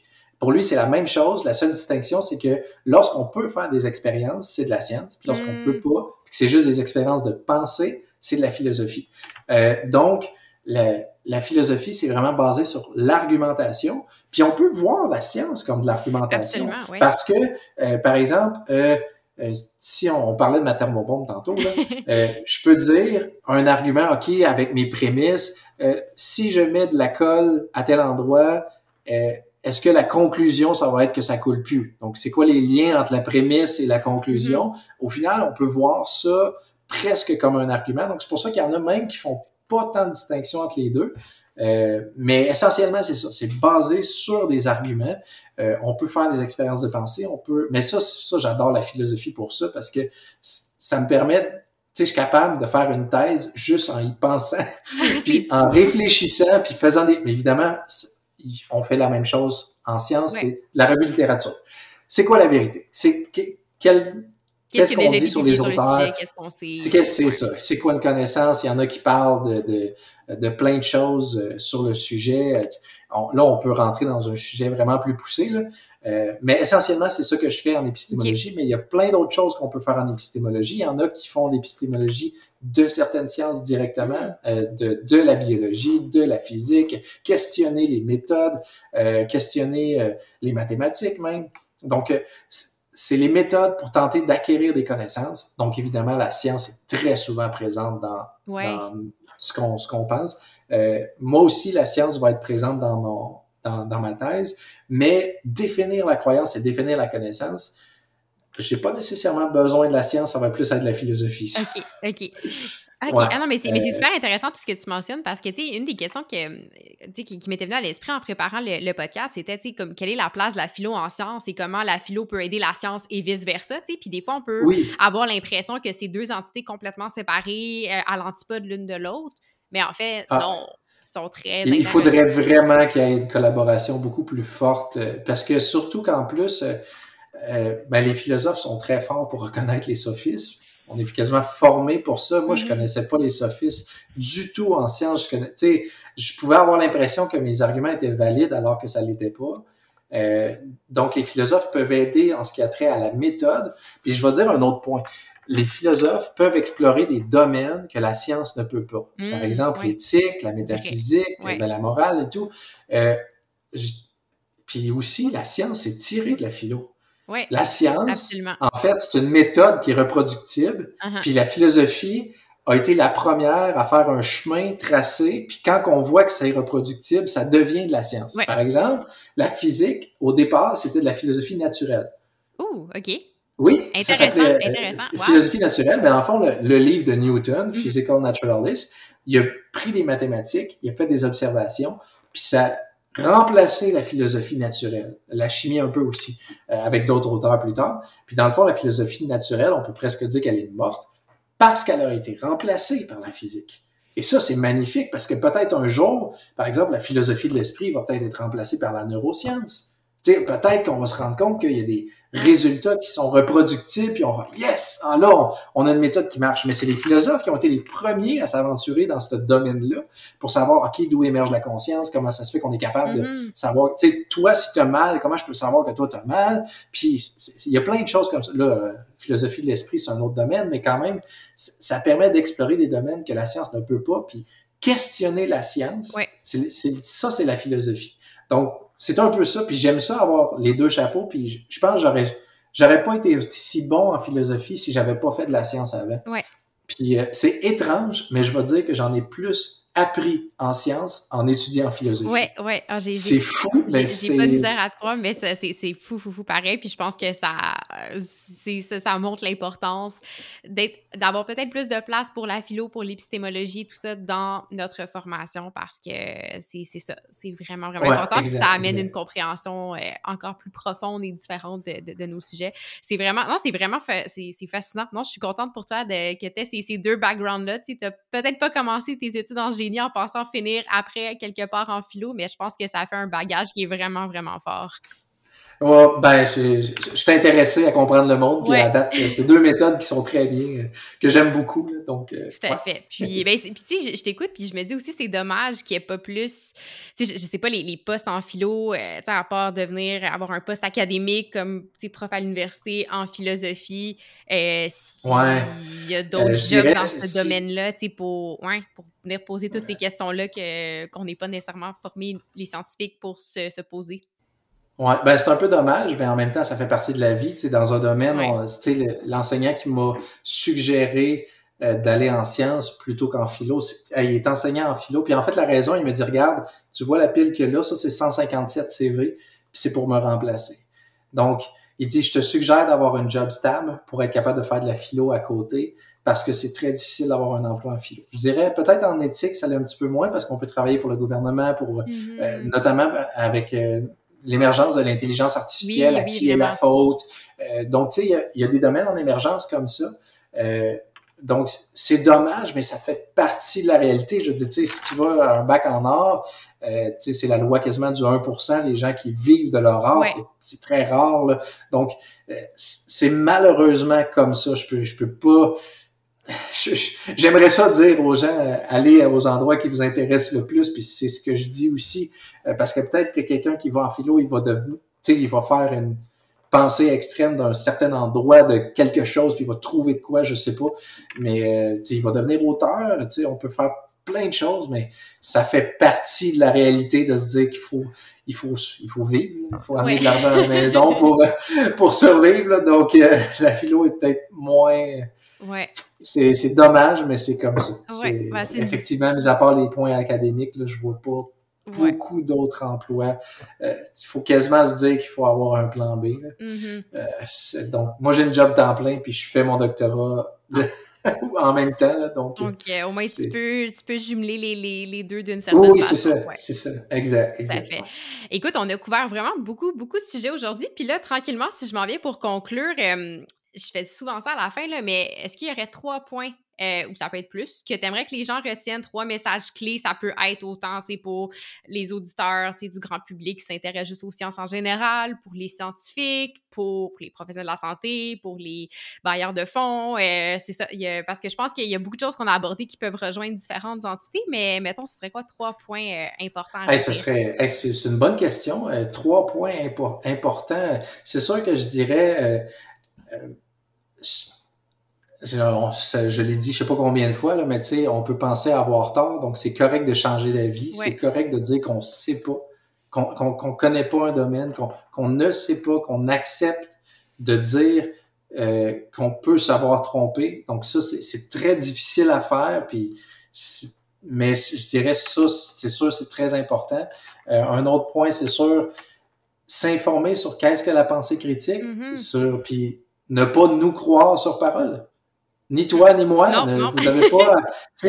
en fait, on, est très porté à la croyance parce que c'est facile, la croyance. Ah oui, absolument. La croyance, c'est instantané. Tu me dis quelque chose, je te crois. C'est tout. J'ai pas besoin de vérifier. La connaissance, c'est chercher, c'est c'est vraiment, c'est long. c'est Donc, la, la, la deuxième chose, je dirais, ce serait un peu ce que j'ai dit, c'est c'est quoi les conséquences de si ce qu'on pense c'est faux versus ce qu'on pense c'est vrai. Là.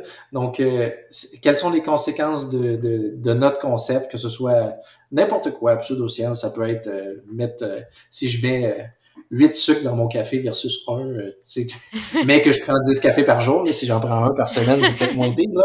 Mais quelles sont les conséquences de ce que je pense? Puis, il y a peut-être un autre point, je dirais, on n'a pas, pas avoir peur d'en parler. Mm-hmm. Ne pas avoir peur de poser des questions. Mais ne pas arriver en disant j'ai la vérité. Mm-hmm. Mais juste, on, peut poser des questions, on peut s'informer, puis on peut poser des questions et s'informer à plein de personnes différentes. Mm-hmm. euh, puis ça revient un peu à qui est l'expert. Puis tu sais, euh, très souvent, euh, le billet de confirmation, ben, tu sais, on pense quelque chose, puis ah, mais ces trois amis-là, ils pensent comme moi, je vais aller les voir parce que eux, ils pensent comme moi, puis ça va me réconforter dans ma croyance, alors que les trois autres pensent pas comme moi. Ben pourquoi les trois autres, ils pensent pas comme moi? Qu'est-ce qu'ils disent?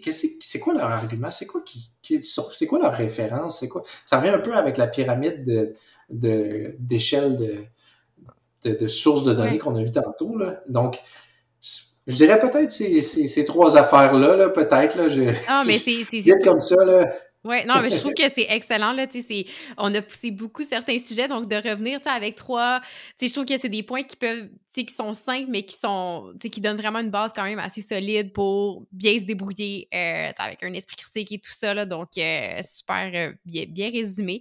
Puis, ma petite question chouchou à la fin, quelles sont tes trois lectures, coup de cœur ou des livres que tu recommandes? Ça peut être des romans, des livres qui t'ont vraiment fait réfléchir, inspiré dans ton domaine. Euh, c'est toujours ma, petite touche culturelle à la fin. ben, en fait, je dirais, la... c'est sûr que je vais recommander Mystère sans magie de Cyril Barrette parce que euh, lui, c'est celui qui m'a fait intéresser à la pensée critique parce que j'ai vu un débat de lui. Euh, il représentait, disons, la, la théorie de l'évolution et versus un créationniste dans, dans, les médias. C'est un petit débat de 10 minutes. Hmm. Puis dans le fond, euh, le, présentateur a dit Monsieur à ma gauche croit au créationnisme, Monsieur à ma gauche euh, droite croit à, l'évolution. Et là, Cyril Barrette a commencé en disant là, je veux juste vous reprendre pour ce que vous avez dit au début. Les créationnistes croient à la création, mais les évolutionnistes croient pas à l'évolution. On connaît l'évolution, on sait c'est quoi. Il y a une différence entre une croyance et une connaissance. Waouh, ça, ça m'a euh, assommé, mais vraiment assommé. Puis j'ai dit, c'est qui ce gars C'est qui lui? Cyril Barrette, un professeur retraité de l'Université Laval, spécialiste en euh, mm-hmm. évolution. Puis Mystère sans magie, c'est le premier livre qui m'a fait découvrir ça. Euh, si j'en ai, si j'en, il y a même une conférence euh, mm. qui, explique un peu, c'est, c'est quoi sa conférence? C'est Enfin, je je, l'ai pas en tête, mais sur, sur Internet, Cyril Barrette, sûrement qu'on pourrait trouver, à dure une heure et quelques. Cool. Euh, puis il fait la distinction entre la croyance et la connaissance assez drastiquement, même plus que moi. Euh, croire, lui, c'est croire, c'est accepter de ne pas savoir, tout en étant convaincu d'avoir trouvé la vérité. Ouh. Lui, ouais, ouais, ça, il va vraiment plus fort. Là. ouais, ça, ça rentre au poste pas mal. Euh, si, j'en ai tellement, c'est si j'en ai d'autres, euh, euh, c'est sûr, je dirais, Normand Baillargeon est quand même un, une bonne introduction, euh, je mm-hmm. dirais, euh, son discours d'autodéfense intellectuelle. Oui, oui. Euh, malheureusement, moi, je l'ai lu après avoir lu plein d'autres livres sur le sujet. Fait que c'était quasiment un résumé de ce que j'avais lu. Fait que je dirais qu'il est quand même bien. sinon, j'en ai-tu d'autres sur le sujet? pour, en fait, pour reconnaître c'est quoi un argument, je vais recommander Pensée rationnelle et argumentation de Clayton Peterson, mm-hmm. qui, euh, qui le produit euh, Euh, il écrit à l'Université de Montréal, les presses de l'Université de Montréal. Dans le fond, c'est c'est quoi un argument? C'est comment reconnaître un argument mm-hmm. dans ce que les gens disent? Euh, donc ça, ça l'aide beaucoup. Puis à la fin, il parle des sophistes. Il en, il en parle pas beaucoup des sophistes, mais il y a il, parle beaucoup de qu'est-ce qu'un argument. Donc, je pense que c'est ça. Puis si j'en avais un autre, disons Gérald Bronner pour ce qui est euh, des billets cognitifs, par contre, hey, je me rappelle même pas du titre de son livre. En tout cas, c'est pas... euh, Mais c'est des super euh, bons, ouais. Ouais. Je suis en train d'écrire un livre sur la pensée critique. Ah ouais? Ouais. Oh, oh est-ce que c'est un petit spoiler, ça, ou c'est, c'est comme un Ben, en fait, j'aimerais écrire quelque chose très vulgarisé, un peu comme le pharmacien, mais que, dans le fond, je commencerais avec croyances et connaissances. Ensuite, euh, c'est quoi les biais cognitifs? En nommer, mettons, une trentaine? c'est quoi les sophistes? En nommer une trentaine? Euh, c'est quoi la pensée critique avec les outils qu'on a vus? C'est quoi la science? Puis là, finalement, sur on revient à la croyance et la connaissance, puis comment distinguer les deux. Wow! Ça, ouais, ça serait vraiment ça. Puis évidemment, c'est en lien avec ma thèse, mais je, Ouais, ça, ça serait. Euh, puis j'aimerais que ce soit très bien vulgarisé pour que quelqu'un qui ne s'y connaisse pas du tout soit capable. puisse être capable de comprendre au moins 80 de ce que je dis. donc, euh, mais euh, je pense que je vais engager quelqu'un pour faire des dessins, donc je vais m'occuper du texte et du contenu, mais pour ce qui est des, ah, des, c'est super intéressant. Est-ce que tu sais à peu près quand tu prévois le publier? Je ne sais pas. Ça, ça, va dépendre des dessins, ça va dépendre de, plein de choses. Je dirais, euh, j'espère le publier d'ici l'année prochaine. Oh, OK. Ben écoute, je te souhaite. Incluant l'année prochaine, par contre. pas d'ici décembre. ouais, c'est ça. Ah, ben c'est vraiment cool. Je resterai à l'affût. Tu m'écriras un courriel quand il va être, quand il va, ah, être publié. ça va me faire super plaisir euh, de, de lire ça.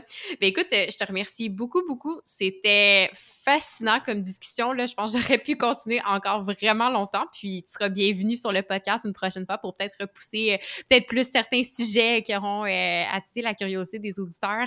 fait qu'écoute, merci beaucoup. Ben, merci à toi, Myriam. Ah, ben, ça, ça, ça me fait super plaisir. Puis si les gens euh, veulent te rejoindre, je sais pas si tu as comme un Twitter ou euh, s'il y a des étudiants ah, qui sont euh, intéressés. honnêtement, ben, c'est sûr, je suis pas très Facebook, là, mais on est capable de m'écrire par Messenger. sinon, je dirais, il y a mon courriel. mon courriel, c'est mon nom. C'est anthony.bertrand.grenier en commercial gmail.com. Puis Anthony, pas de H a n t o n y b e. Puis ça, on peut rejoindre euh, facilement. Ça, euh, je vois mes courriels euh, à tous les jours à peu près. Super. Excellent. Ben, ben, ben, merci. à toi. Ça me fait plaisir. Fait que, merci. Puis je te souhaite un bon succès pour la suite de ton doctorat, de ton travail à temps plein, la rédaction de ton livre et tout ça. C'est des beaux projets très, très emballants. Merci et merci à toi et bon succès à toi aussi pour ton podcast et tous tes projets. Merci, c'est gentil.